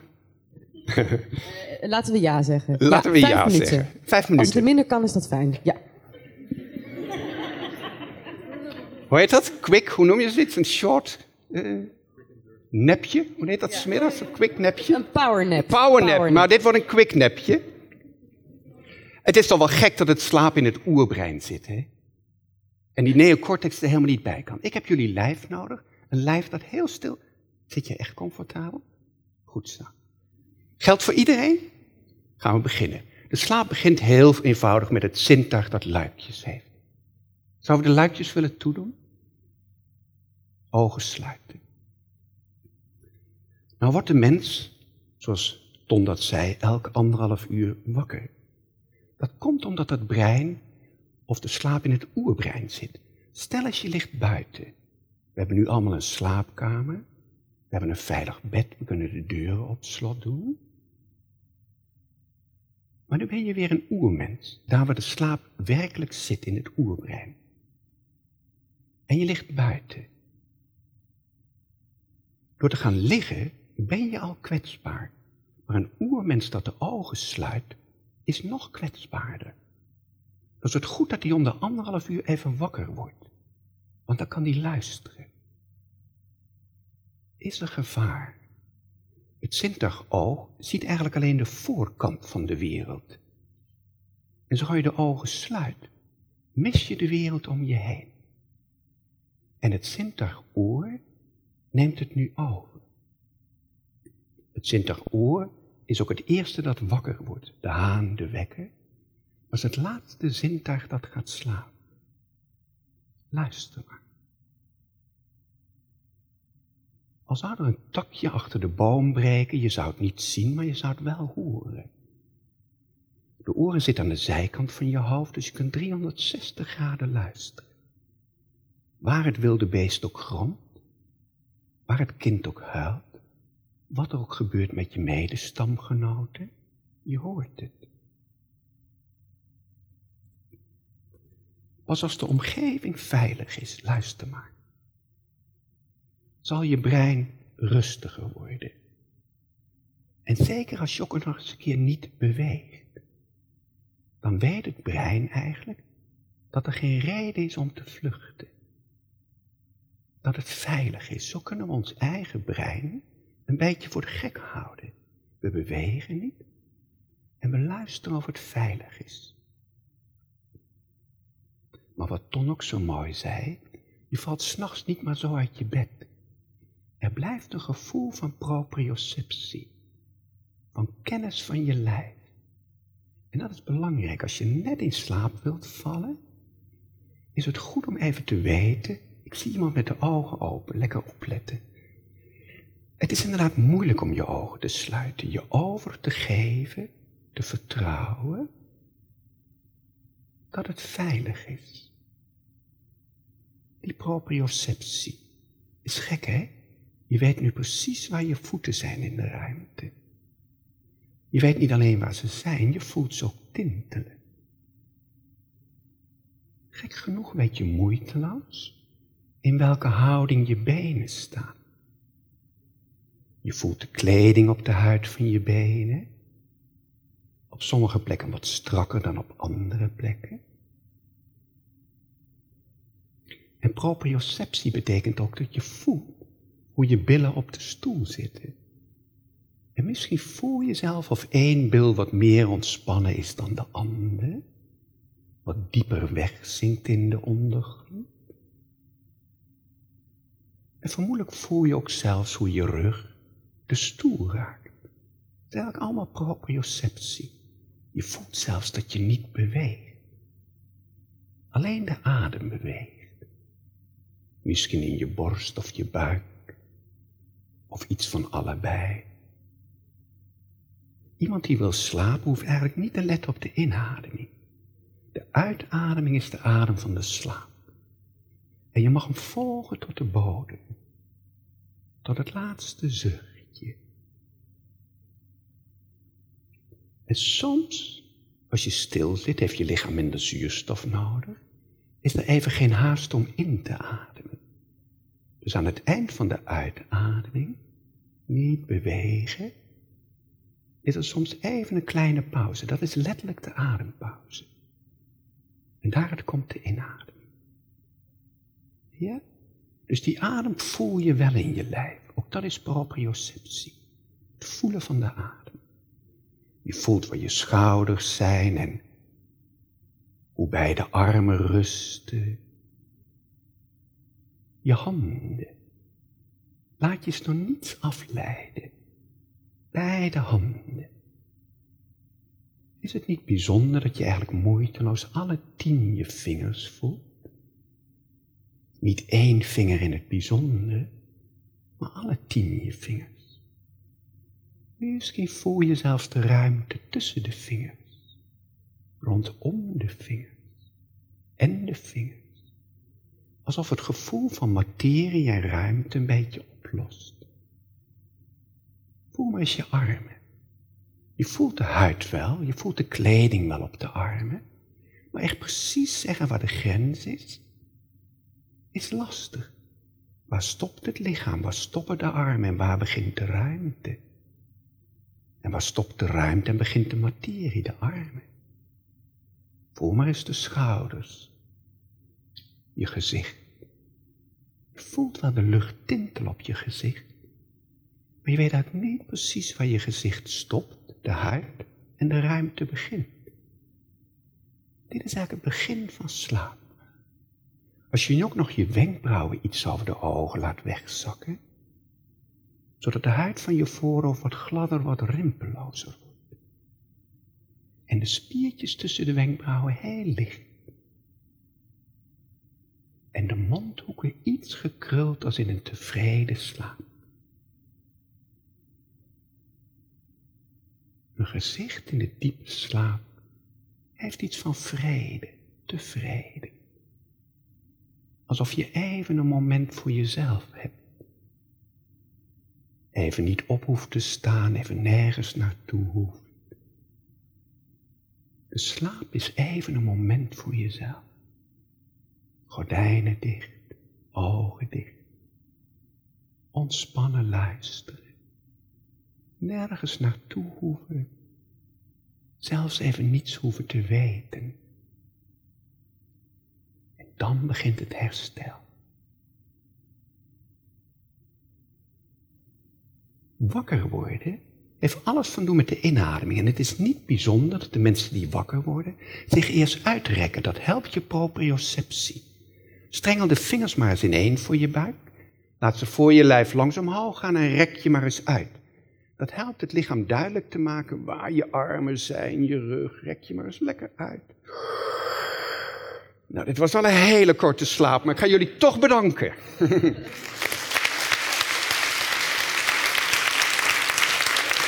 Dankjewel.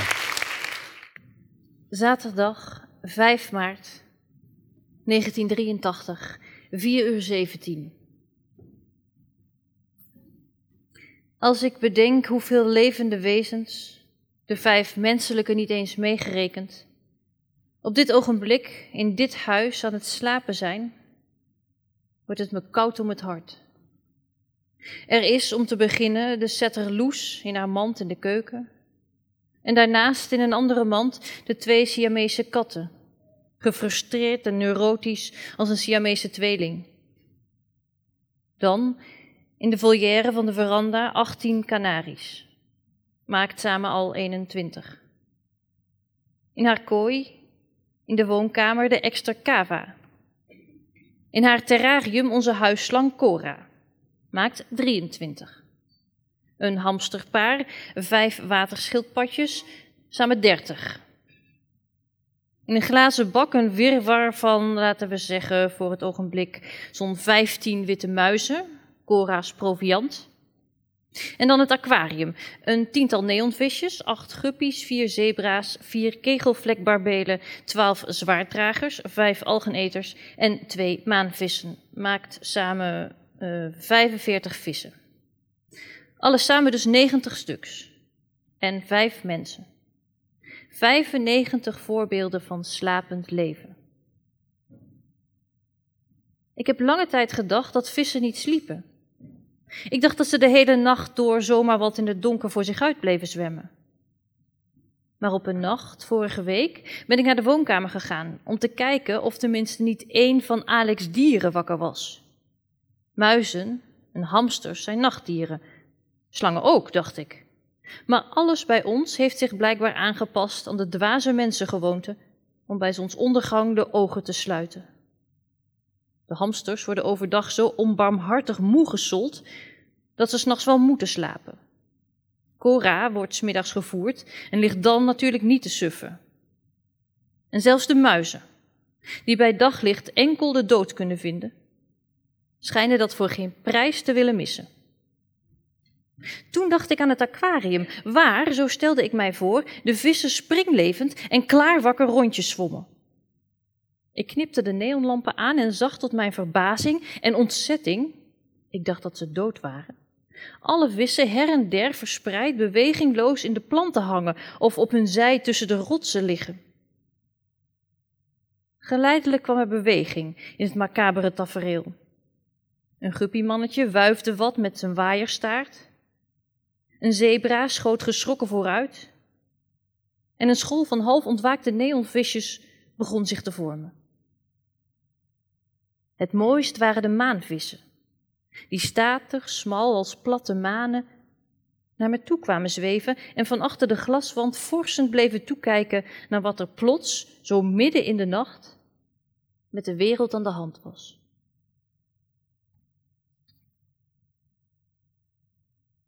Zondag 13 maart 1983, 2 uur 4. Drukke dag achter de rug. Voor de middag in de tuin gespit en door het takken verwijderd. Mirjam geholpen met het eten. Bavrawa met sinaasappel geprobeerd, met succes. Dan met z'n allen, behalve Simone en Saartje die met Vera thuis bleven, de grote dreventocht gemaakt, 15 kilometer. Loes in bad gestopt. En twee uur lang tegen Guy en Catharine getennist. Om tien uur in bed gekropen, denkend dat ik ongetwijfeld ontzettend moe was, zodat ik er om twee uur alweer uit mocht. Met stellige zekerheid ditmaal geen oog dicht gedaan. Zelfs niet op de rand van de slaap gelegen. Zoals je dat kunt hebben, dat zijde draadjesogenblik, waarop je tegelijk nog wagenmenner bent en voelt hoe je op het punt staat de teugels te laten vieren om in galop in diepe ravijnen te storten. Maar ben ik dan helemaal niet moe? Dat is toch volstrekt onmogelijk? De wandeling zit me nog letterlijk in de benen. Mijn armspieren doen pijn van het tennissen en mijn handen staan vol van het spitten. Mijn benen zijn moe, mijn armen zijn moe, mijn hand is moe. Maar ik ben niet moe. En daar zijn we dan, bij die vervelende vraag wie ik dan wel ben. Als ik niet mijn benen ben, mijn armen of mijn handen nog al wat daartussenin ligt. Zelfs niet mijn hoofd, hoewel ik bij dat laatste toch wel mijn twijfels heb. Nee, ik ben mijn hoofd niet, maar ik ben er wel van overtuigd dat ik in mijn hoofd woon, ergens in de streek vlak achter de ogen. En met de heel verre uiteinden, voeten en tenen, voel ik me nauwelijks nog verbonden. Ik moet zeggen dat mijn voeten me eigenlijk volkomen koud laten. Ik kijk naar mijn hand. Dag hand, zeg ik. Dag vermoeide hand van mijn lichaam. Zoals je naar de dakgoot van je huis kijkt en denkt: de verf begint wat af te schilferen.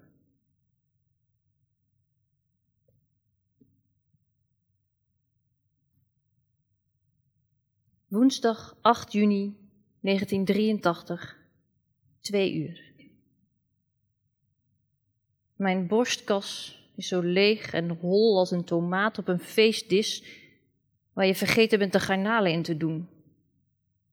En anderzijds mijn hoofd barstensvol, vriemelend alsof daar de garnalen zaten, half dood, spartelend van dierlijk dodelijk onbehagen. Ik voel me de hele dag alsof er de dag daarvoor iets is gebeurd dat nu bij alles wat ik doe als koffiedik onderaan al mijn gedachten ligt. Iemand of iets werd mij ontnomen en ik mag er niet aan denken.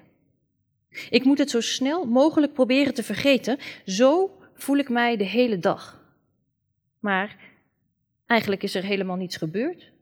Er is niets waaraan ik niet mag denken en dat is telkens weer een vreemde, bijna ontgoochelende ontdekking. Dat ik me voel als een minnaar die treurt om het verlies van zijn geliefde. Terwijl ik bij mijn weten nooit een geliefde heb gehad. Laat staan, verloren.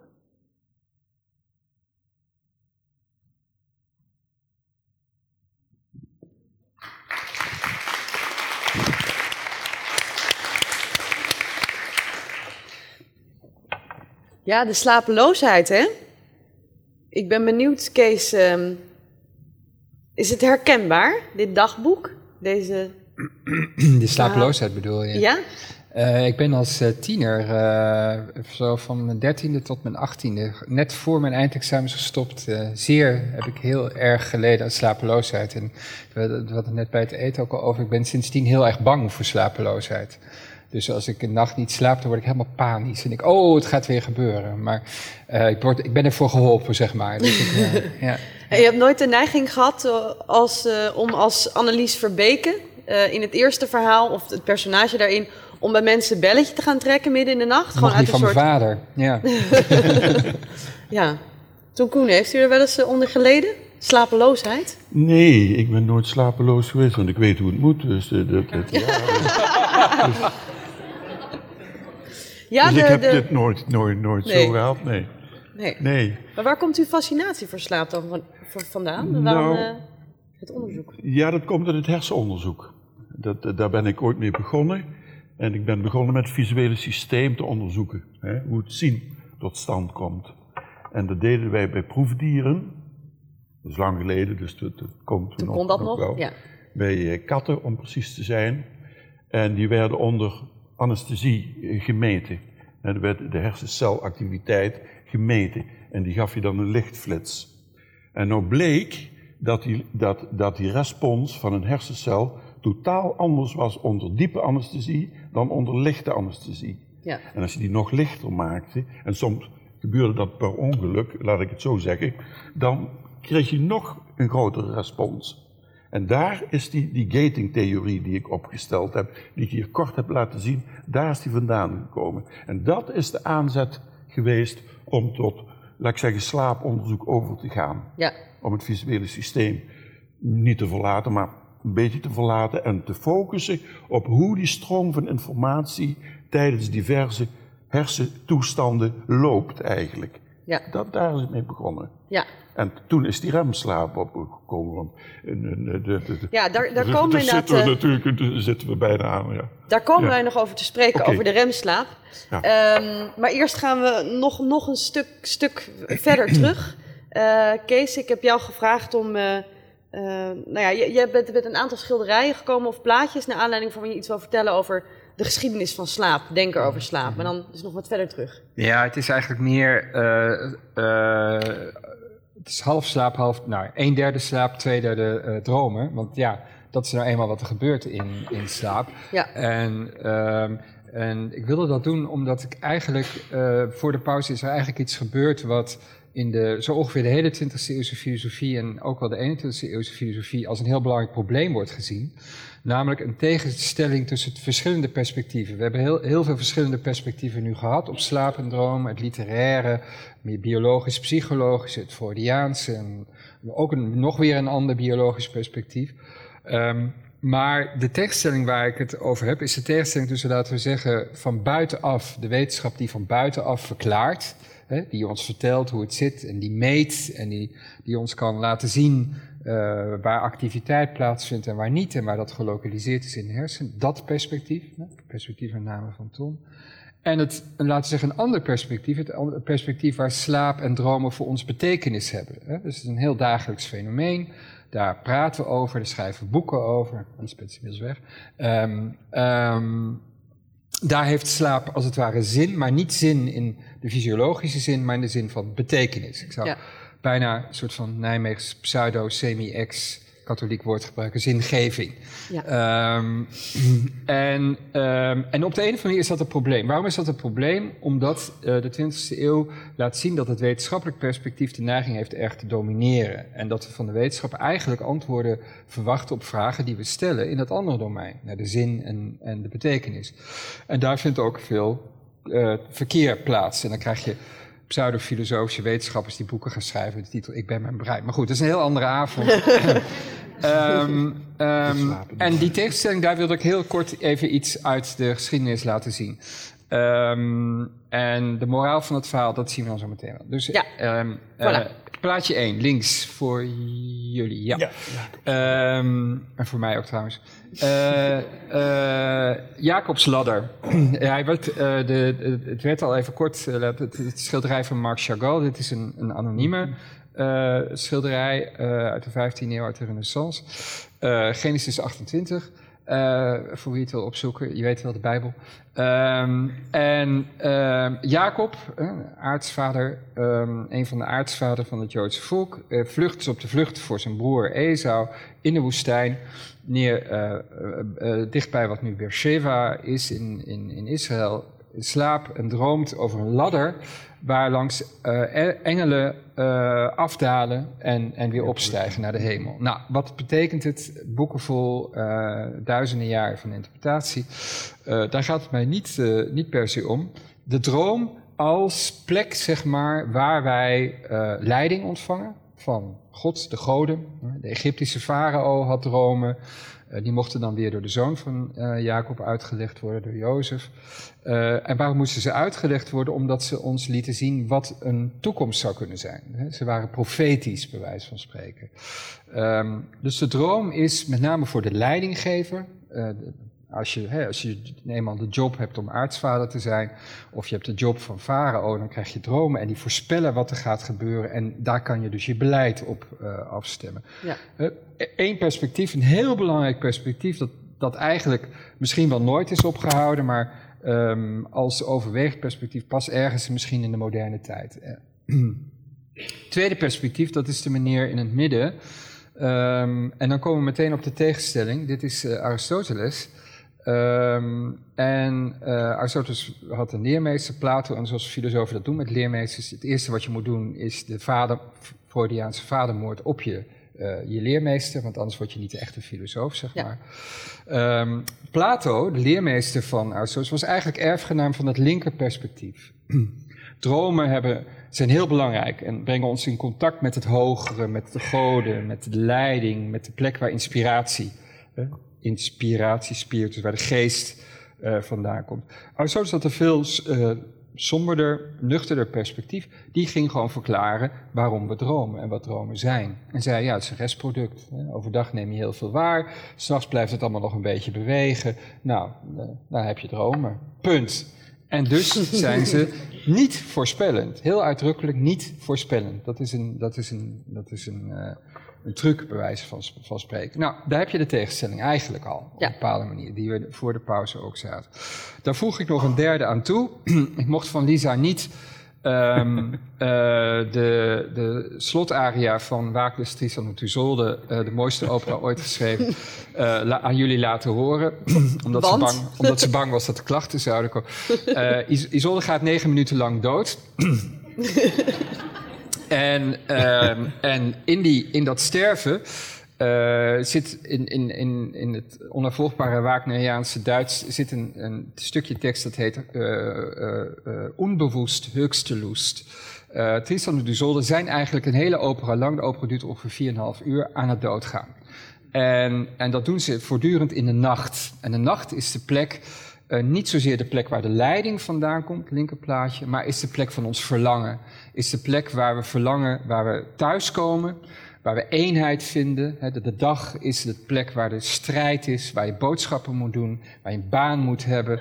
Uh, het is allemaal heel, heel, heel nuchter en plat. En in de nacht worden we allemaal één. En daar vinden we het goddelijke en onszelf uh, weer. Het romantische perspectief. Novalis is een vroegromantische filosoof trouwens en dichter. Hymne aan de nacht. De nacht, de droom, eigenlijk als voorbode van de dood. En de dood is eigenlijk onze heimat, is de, is de plek waar we naar verlangen, want het leven is helemaal niet fijn. Um, althans, doorgaans niet.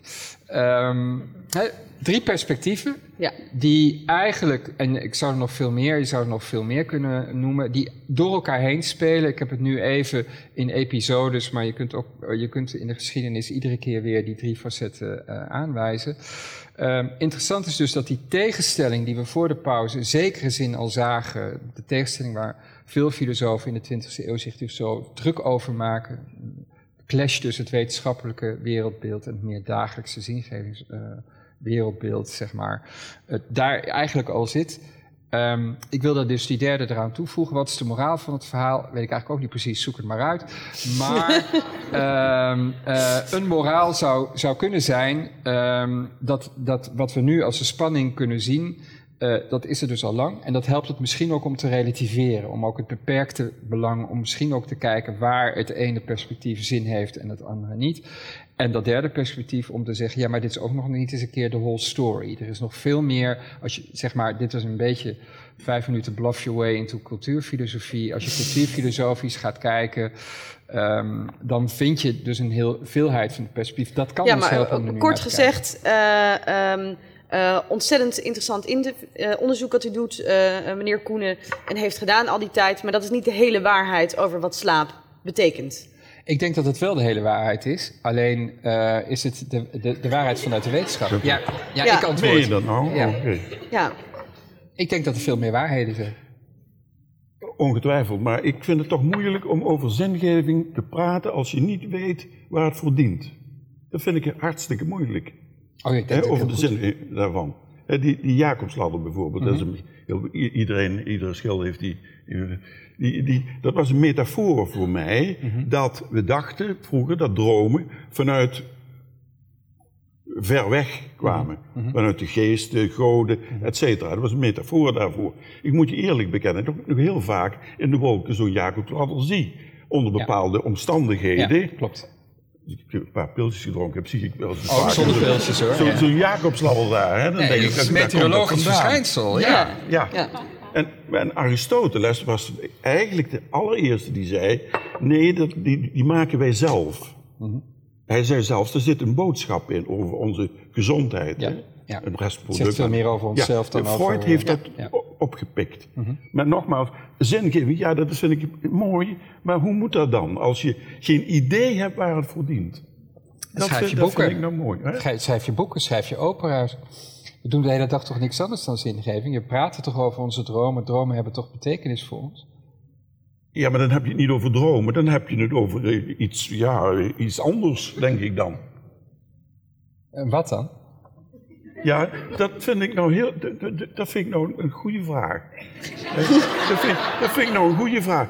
Maar dat verhaal over, over dromen en psychoanalyse, dat vond ik een hartstikke mooi verhaal. Maar ik, ik kan daar verder niks mee. Nee, Laat ik het zo zeggen. Ja, maar je hoeft er toch ook helemaal ik niks kan- mee te kunnen. Kijk, Jawel, maar wa- wat is dan zingeving daarvan? Wat houdt dat dan in? ja, Dan heb ik het over een heel ander vakgebied. Dan heb ik over zingeving, in, misschien in zijn algemeenheid. En pak de droom als, ja, dan heb ik het ergens over. Jawel, maar, ik, denk, ik, denk, maar ik denk precies dat, dat, dat dit de juiste houding is. Dat je zegt, ik kan daar niks mee. Nee, dat is, dat is denk ik precies het punt. Dat de wetenschap zelf kan daar... Ik zou ook helemaal niet verwachten van de wetenschap dat ze daar iets over gaat zeggen. Ik denk dat het probleem is dat veel wetenschappers, en jij dus niet... het idee hebben dat ze daar wel wat over kunnen zeggen. Namelijk dat zij mij kunnen vertellen wat het nou eigenlijk allemaal betekent. Dat kunnen ze helemaal niet. Dat kan misschien Ja, dat ik kan denk de dat dit een, literatuur. een, een mooie brug is naar Oh. een, eh, een heel klassiek gedicht dat door u is uitgekozen. Ja. En dat misschien wel meer zegt over de slaap.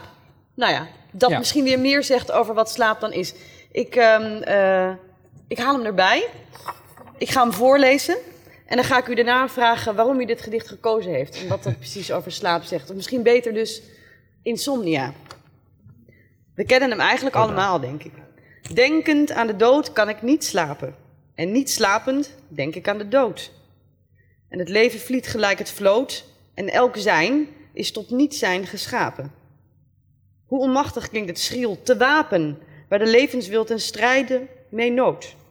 Naast der doodskaroenen schrille stoot, die de grijsaards oproept met de knapen.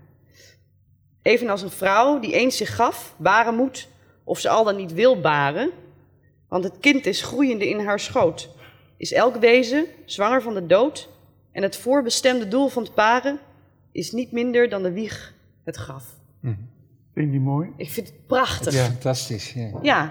Het, het zegt mij van alles. Nou ja, waar zegt het mij iets over? Over, Ja.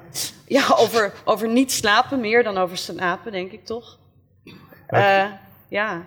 Het gaat natuurlijk om de eerste vier regels die heel veel zeggen. Hè? Dat, dat je niet kunt slapen, dan ga je aan dingen, dingen denken. Hè, verschrikkelijke dingen meestal, Ja. negatieve dingen meestal. Hè, dan krijg je die, eh, die ruminatie, hè, dat piekeren en, en, enzovoorts. En dan denk je, oh god, nu kan ik niet slapen. Als ik, hè, morgen is weer vroeg, dan eh, moet ik veel doen, et cetera. Nou, die gedachte alleen, dan kun je niet, niet dan kun je werkelijk niet, niet slapen. Dat Ja. is wat Bloem dus fantastisch mooi verwoordt. Ja. Ja, die- dus die, die rust in dat brein, dat is van belang. En als Ja. ik dan, dan, dan zo'n verhaal over yoga hoor, dan denk ik, kijk, dat zit nog een kern. van- Die, die gebruikt een techniek om rust in dat brein te brengen. En dan kun je slapen daarvan. Maar de, zingeving daarvan, ja, de, zingeving Oh, is dat je kunt slapen. Oh, dit- nee, dat is een, een fysiologisch mechanisme. Ja, maar, Wat, maar, wat, wat, wat ervoor zorgt is het- is dat het- jouw lichaam goed functioneert. Zeker, maar- maar en zou- tot maar als- grote cognitieve activiteiten ja, maar als, je, kan nu- komen. als, dit, als di- dit nou Bloem Ja. had geschreven, dan was het geen literatuur geweest. Dus de literatuur, de manier waarop je het opschrijft, dat heeft betekenis voor mij. Dat zegt mij wat, daar ervaar ik mij wat. Dat verklaart niks. Dat, dat doe jij, dat is jouw ballgame. Dat je, dat je kan uitleggen, ja, dit gaat eigenlijk hier en hier en hier over. En ik, heb, ik zet ESN, ik snijd ratten op, ik weet niet wat je allemaal doet. Maar, dat, dit, en dat is heel interessant, dat is heel belangrijk. Maar dat is wat anders dan wat Bloem doet. En dat, dat zou eigenlijk mijn verhaal zijn. Het is een andere ballgame. En de een is niet beter dan de ander. Maar ze zijn wel verschillend. Ik denk dat dat wel... Dat, dat laat juist dit gedicht zien, denk ik. Want als Bloem had gezegd... Ja, ehm, eh, de eerste uren van slapen... en als je dan niet in slaap komt, is het heel eh, lastig... want dan ga je rumineren. Ja, denkt iedereen... Ja, wat is zegt dat het heel Het is mooi. maar geen dichter. Kijk, Nee, oké, hij zegt het heel mooi. Ja. Maar niet alleen mooi, ik, ik, ik kan daar iets aan ervaren. Nee, maar wat u dus eigenlijk zegt is, eh, eh, als ik dit gedicht lees, dan eh, zie ik inderdaad in literaire vorm Ja. iets wat ik ook ken uit Ja. mijn onderzoek. Juist, ja. Dat, ja. Hij zegt Ja. het heel mooi. Ja. En als dat zingeving is, dan ben ik het daarmee eens. Maar Ja. ja, Nee, maar we zijn het in ieder geval over eens dat hij het heel mooi zegt. nou, zeker ja, zeker. Ja.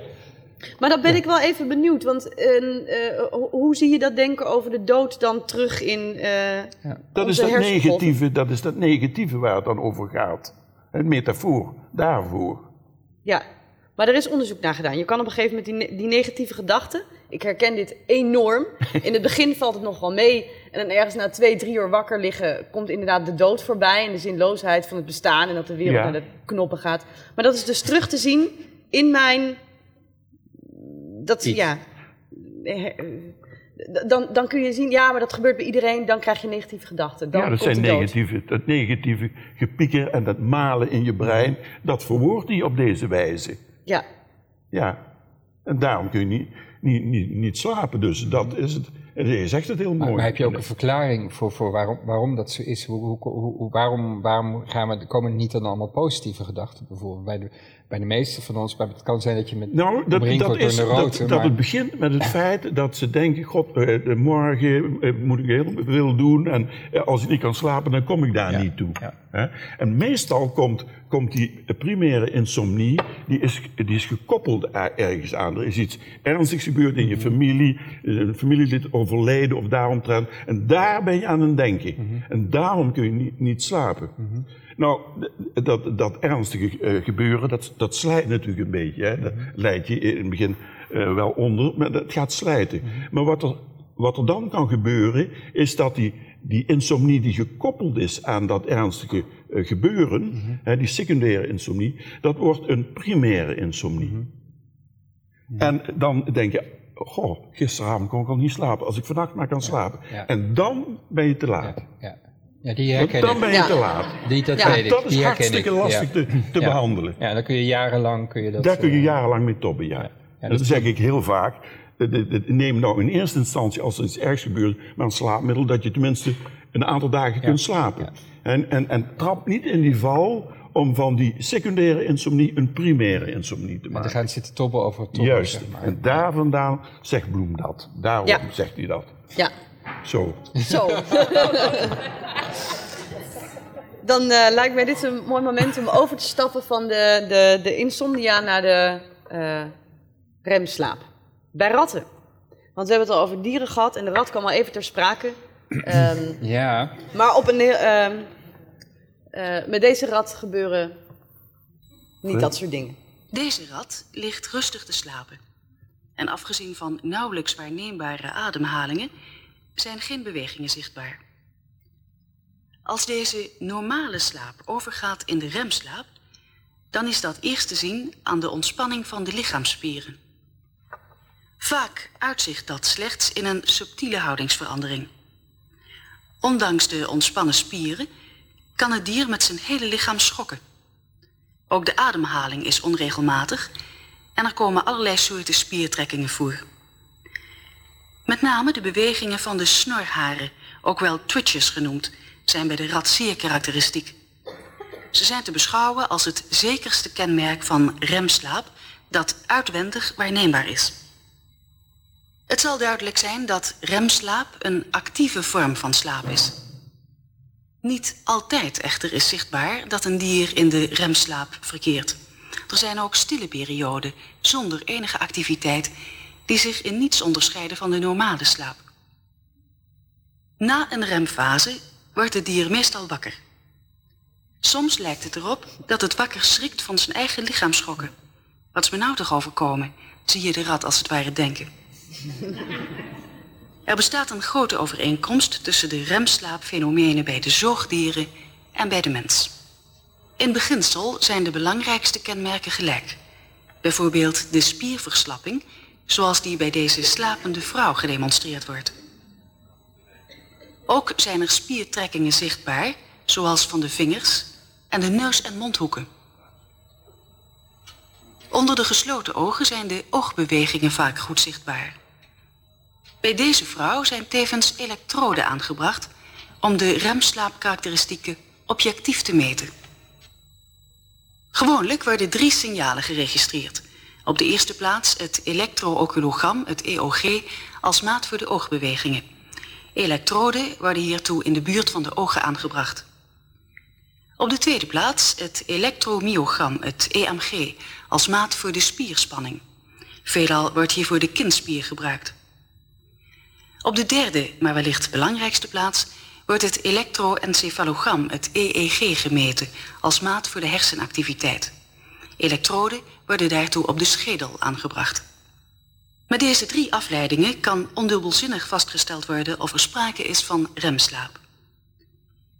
In deze afbeelding is halverwege de registratie een overgang getoond van slaap naar remslaap. De beide EOG's laten de rapid eye movement zien, terwijl de EMG-band dunner wordt ten gevolge van de spierontspanning.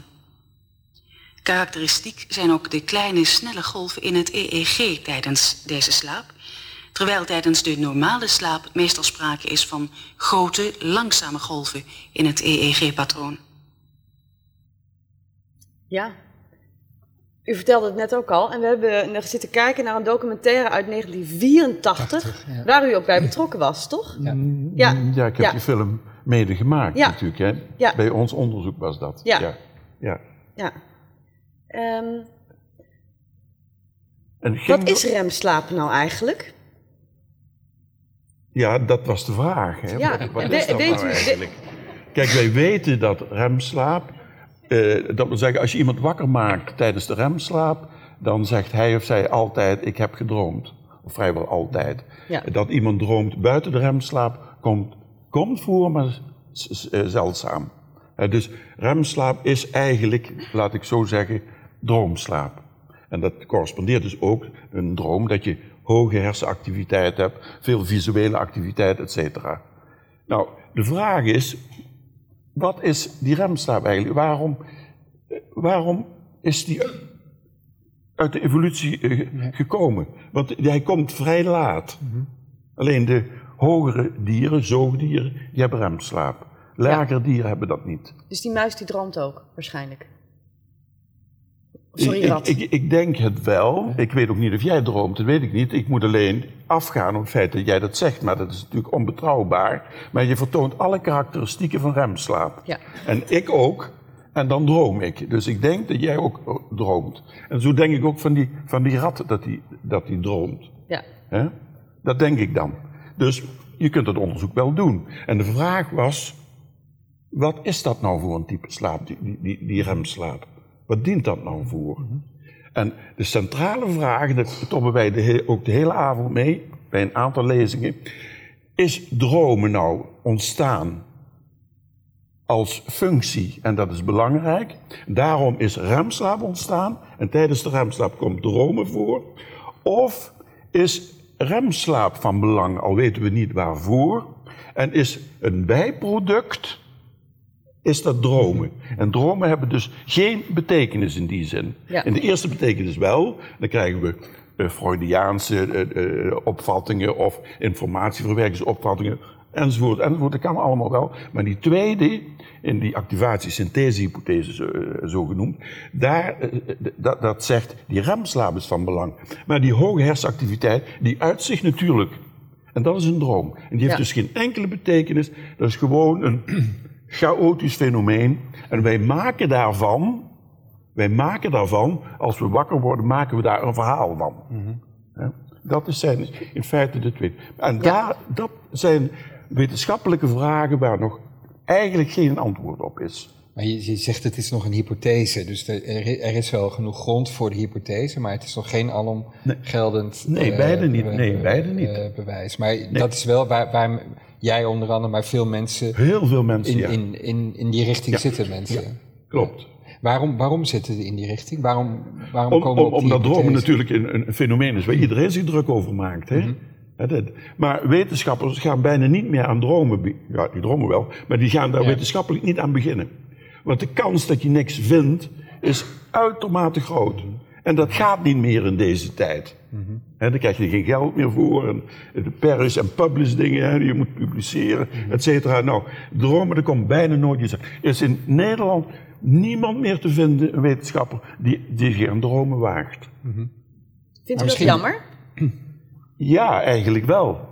Eigenlijk wel, maar ik zou er ook niet graag meer aan, aan beginnen. Want ik heb, ik heb het 15 jaar gedaan, hoor. ik heb het geweten, moet, moet ik zeggen. aan remslaap gewerkt, hè? Ja. Ja. Ja. Ja, En dromen bij de mens. Maar je zou Ja. kunnen zeggen, misschien is het wel heel goed nieuws. Misschien moeten wetenschappers het ook wel afblijven. Misschien moeten ze het wel overlaten aan... Ja, maar zo is wetenschap niet, hè? Zo is wetenschap niet. Die vraagt zich af, waarvoor di- dient die remslaap nou? Hè? Want het is een, een, toch een merkwaardig type slaap. Bij, bij, bij, u heeft het gezien. Iedereen die een hond heeft, die kent het type Ja, slaap natuurlijk. Maar dan ligt hij op, op zijn zij en op een gegeven moment later begint hij Ja. met zijn poten te trekken. Ja. Allerlei dingen in zijn, in, zijn eh, snuit, et cetera. En als je goed naar zijn ogen kijkt, dan zie je die rapid eye movements. Waarom is dat zo? Mhm. Want het is een heel, heel moeilijk mechanisme wat in het lichaam gemaakt is, in het brein gemaakt is, om dat te laten zien. En wij doen het ook, hè, wij zien het niet zo goed. Hè. We zien die typische eh, vingertrekkingen, die zien we nog wel Ja. een beetje in- als je naar je slapende bedgenoot kijkt, maar dat doen wij in Nederland bijna nooit. Maar dan kun je dat, dan kun je dat wel waarnemen. Ja. In andere landen doen ze dat wel? Ja, dat, dat vraag ik je toch niet. Ja, nee, ja. dat doen wij in Nederland bijna nooit. Jij zegt Enfin, Ik, eens, Ehm, ik heb wel eens gedaan. ik heb het ook wel eens gedaan. Ja. Ja. Dus Ehm, dat zijn twee, toch twee belangrijke vragen, moet ik zeggen. ja. Maar het nieuws is, het zijn nog vragen. Het is, Ja, het is, het echt ja. nog, we weten het eigenlijk gewoon. Ja, die remslaap nu begint een beetje die informatieverwerkingstheorie, van dat die remslaap misschien dient om, om, om datgene wat je geleerd hebt, om, om dat de relevante zaken uit te halen en op te slaan in het geheugen. Mhm. Ja, dat, dat, dat- dat zijn hypes en dat lees je allemaal in de krant, maar het is flinterdun nog allemaal hoor, die, die, die, die, die bewijsvoering daarvan. Ja, en toch lijkt het wel belangrijk te zijn dat wij goed slapen. Ehm, We gaan één filmpje overslaan wat ik u... Nou, de films The Science of Sleep kan ik u enorm aanraden. Of in ieder geval het begin eh, eh, over hoe je een droom maakt. Vrij absurdistisch. ehm, is op YouTube te vinden. Gaan we dus niet naar kijken. Ga ik nu langs heen. Ehm, want we gaan naar slaapdeprivatie. Ja. So let's just go back a little bit to when um, you were launching the Huffington yeah. Post, still living in LA. And I remember very distinctly one of the times I had called you up to go for a hike. You had said, You know, I really can't hike, but I can walk. And because you had hurt yourself. Yes. And that was when you told me that you had fallen and injured yourself uh, at your desk. And I, you didn't say it at the time, but I immediately thought she has worked herself to exhaustion. Yes. I really, and then, of course, being Ariana, she set that into a mission and a crusade to get everybody healthier. So that's how this book came about. Tell us a little bit about that. Yes, actually, um, uh, you remember it absolutely right. I had just come back from going on a college tour with Christina, my oldest daughter, during which the ground rule was you're not going to be on your phones, you're just going to be with me, and it seemed very fair. So we would ch- check into a hotel, she would go to sleep, I would start working, you know, during the early days of building the Huffington Post. I got back home, I was at my desk. I stood up, take a sweater, and I collapsed, hit my head on the way down, broke my cheekbone. And that was the beginning of my reevaluating my life and reading a lot of stuff about burnout and about the key importance of sleep and recognizing that I was not alone, looking around and suddenly becoming conscious of how burnt out millions of people are. And um, I just uh, have become this kind of sleep evangelist because I believe that we're, we are toiling under this collective delusion that burnout is the way to succeed. And I actually think that we're succeeding despite burning out, making bad decisions, falling, uh, getting sick, you know, all the things that happen when your immune system is suppressed because you're exhausted, and therefore you're more susceptible to a lot of bad things happening. the proven scientific link between sleep and effective leadership. And they walked through how, uh, as a leader, uh, the prefrontal cortex is where a lot of the what they call executive functioning, which are all the leadership functions, are housed. And this is the first thing that gets degraded when you're sleep deprived. And we have all that evidence now in the presidential race. I mean, Donald Trump is exhibit A of chronic sleep deprivation. you know, really, uh, according to the American Academy of, of Sleep So, Medicine. so that means we can fix him. We just need to put him to sleep. no, we, ca- we can't. some months. We cannot fix him, but he could theoretically fix himself, but I think it's probably too late. But he brags, like a lot of macho men, you know, he brags that he only sleeps for four hours. Right. And as he says, he tweets during the night and, you know, he often retweets Mussolini and all those other uh, idiotic things. And the symptoms, you know, inability to process basic information, mood swings, uh, outbursts of anger, paranoid tendencies, um, regurgitation of incomprehensible problems. All those things are symptoms. So here's, here's like my one good thing about Donald Trump. In future generations, parents are going to point out to him He's as a historic example of what happens to you if you don't get enough sleep. And children will be so terrified they'll be going to bed quickly. En nu komt hij of niet? Ja, Hij komt. komt ie? Ja.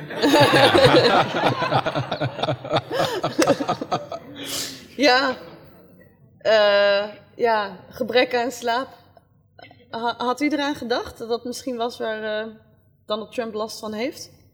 Ja, want hij kijkt altijd zo slaperig. Ja. Ja. En dat is heel opvallend, vind Ja. ik altijd. Ja. Ja. Hè? En, en, en nou, in het filmpje kwam dus ook naar voren hè, dat, hij- dat hij heel weinig slaapt. En dan, dan zou dat best kunnen. Ja, natuurlijk is het natuurlijk wat, wat, wat overdreven, lijkt mij, maar een heel klein beetje, laat ik zo zeggen. Hij ziet hier Ja. wel maar je ziet dat natuurlijk wel, hè?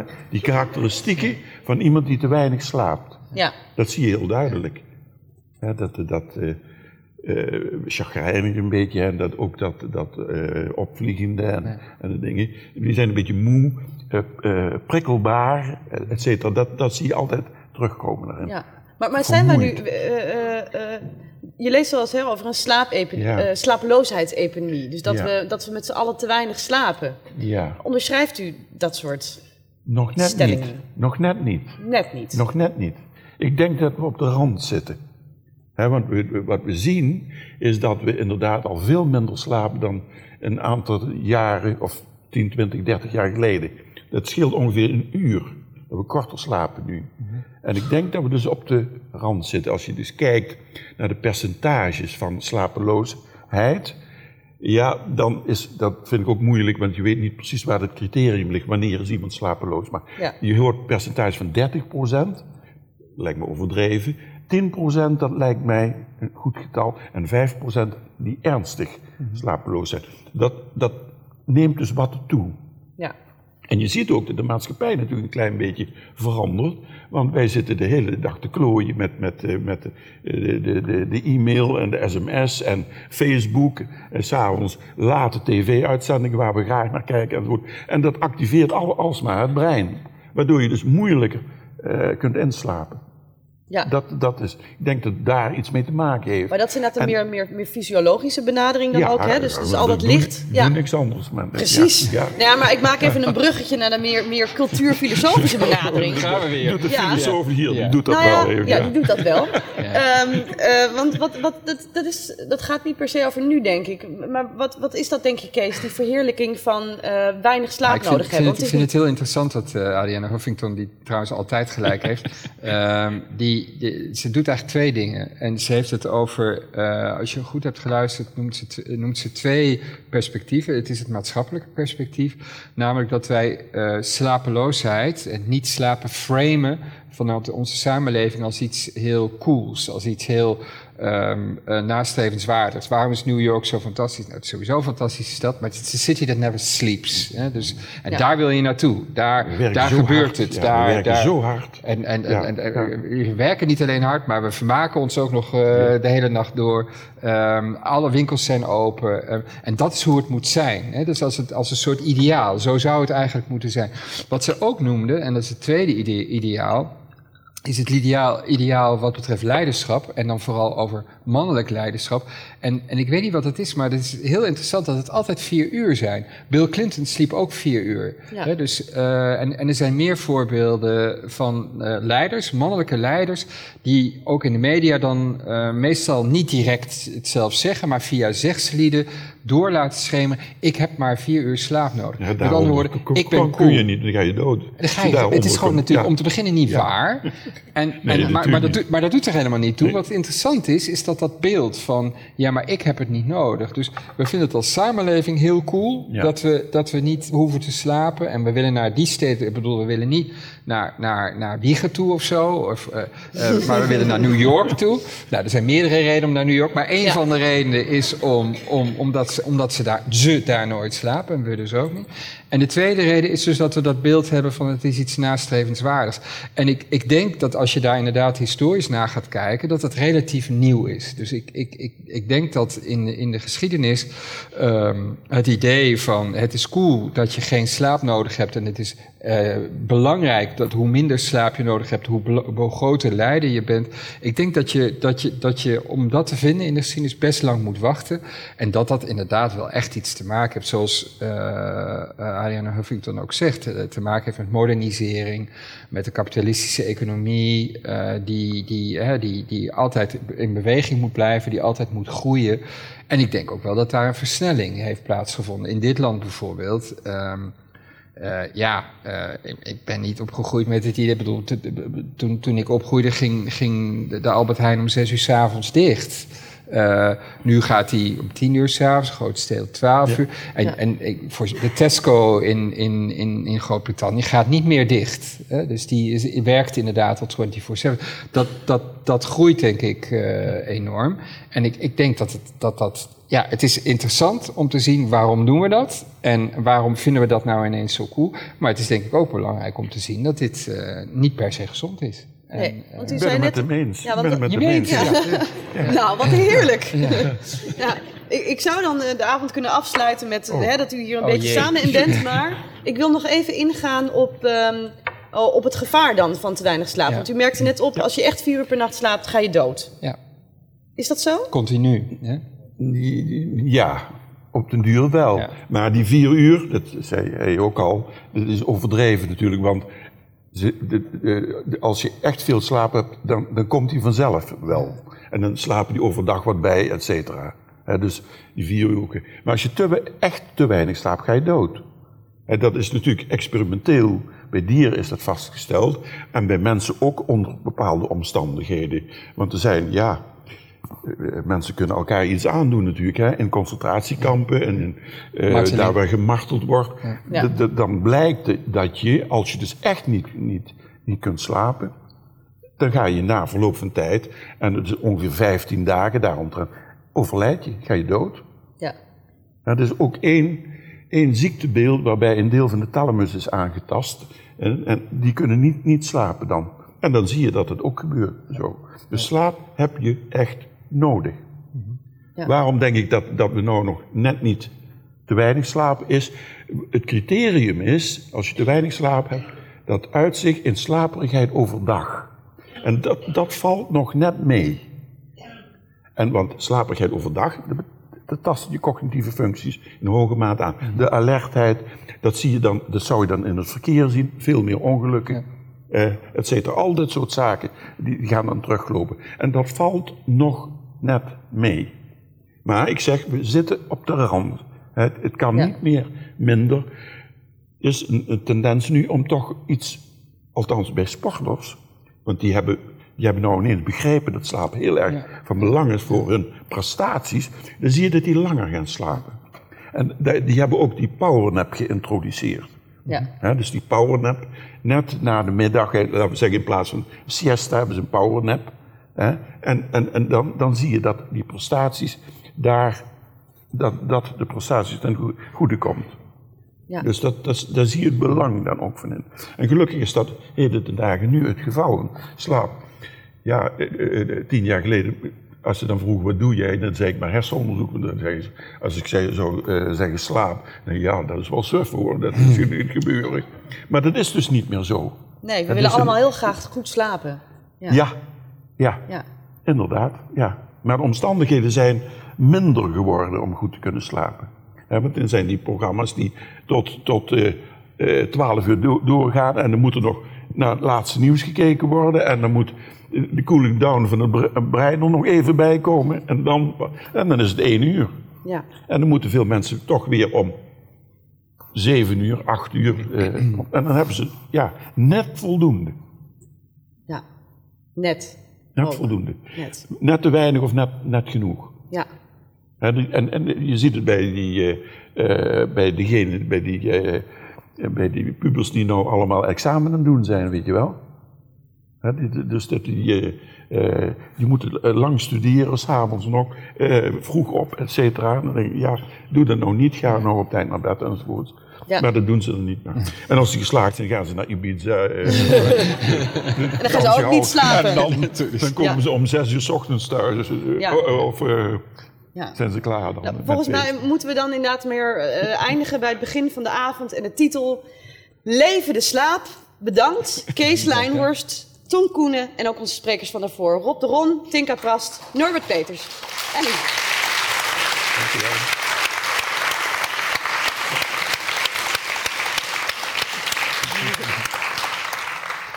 En dan heb ik nog een hele kleine uitsmijter om u echt rustig. Dus ga nog heel even zitten, het duurt een minuut. Het is een gedicht. Eh, het heet Tot de slaap. Het is van Ida Gerhard. Liesbeth, kom graag nog één keer naar voren. En ik denk dat u daarna niet hoeft te klappen, maar gewoon zoef bij de zaal uit.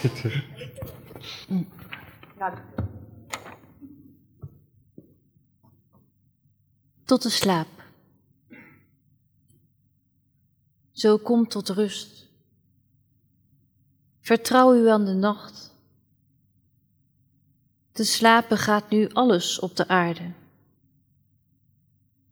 En geef verloren wat uw hart bezwaarde. Langs verre stromen wordt het thuisgebracht. Zo kom tot rust en hoor naar het gestadig ruisen des levens. Al wat is geschapen, doorwoont het. Aan zijn hartslag moogt gij slapen. Ook in uzelve arbeidt het genadig. Zo kom tot rust en vind de diepe dalen van slaap. De sterren gaan, de wateren stromen. Zo wordt dan op hun maten meegenomen gerust. Nog wacht de nacht, uw Atem halen.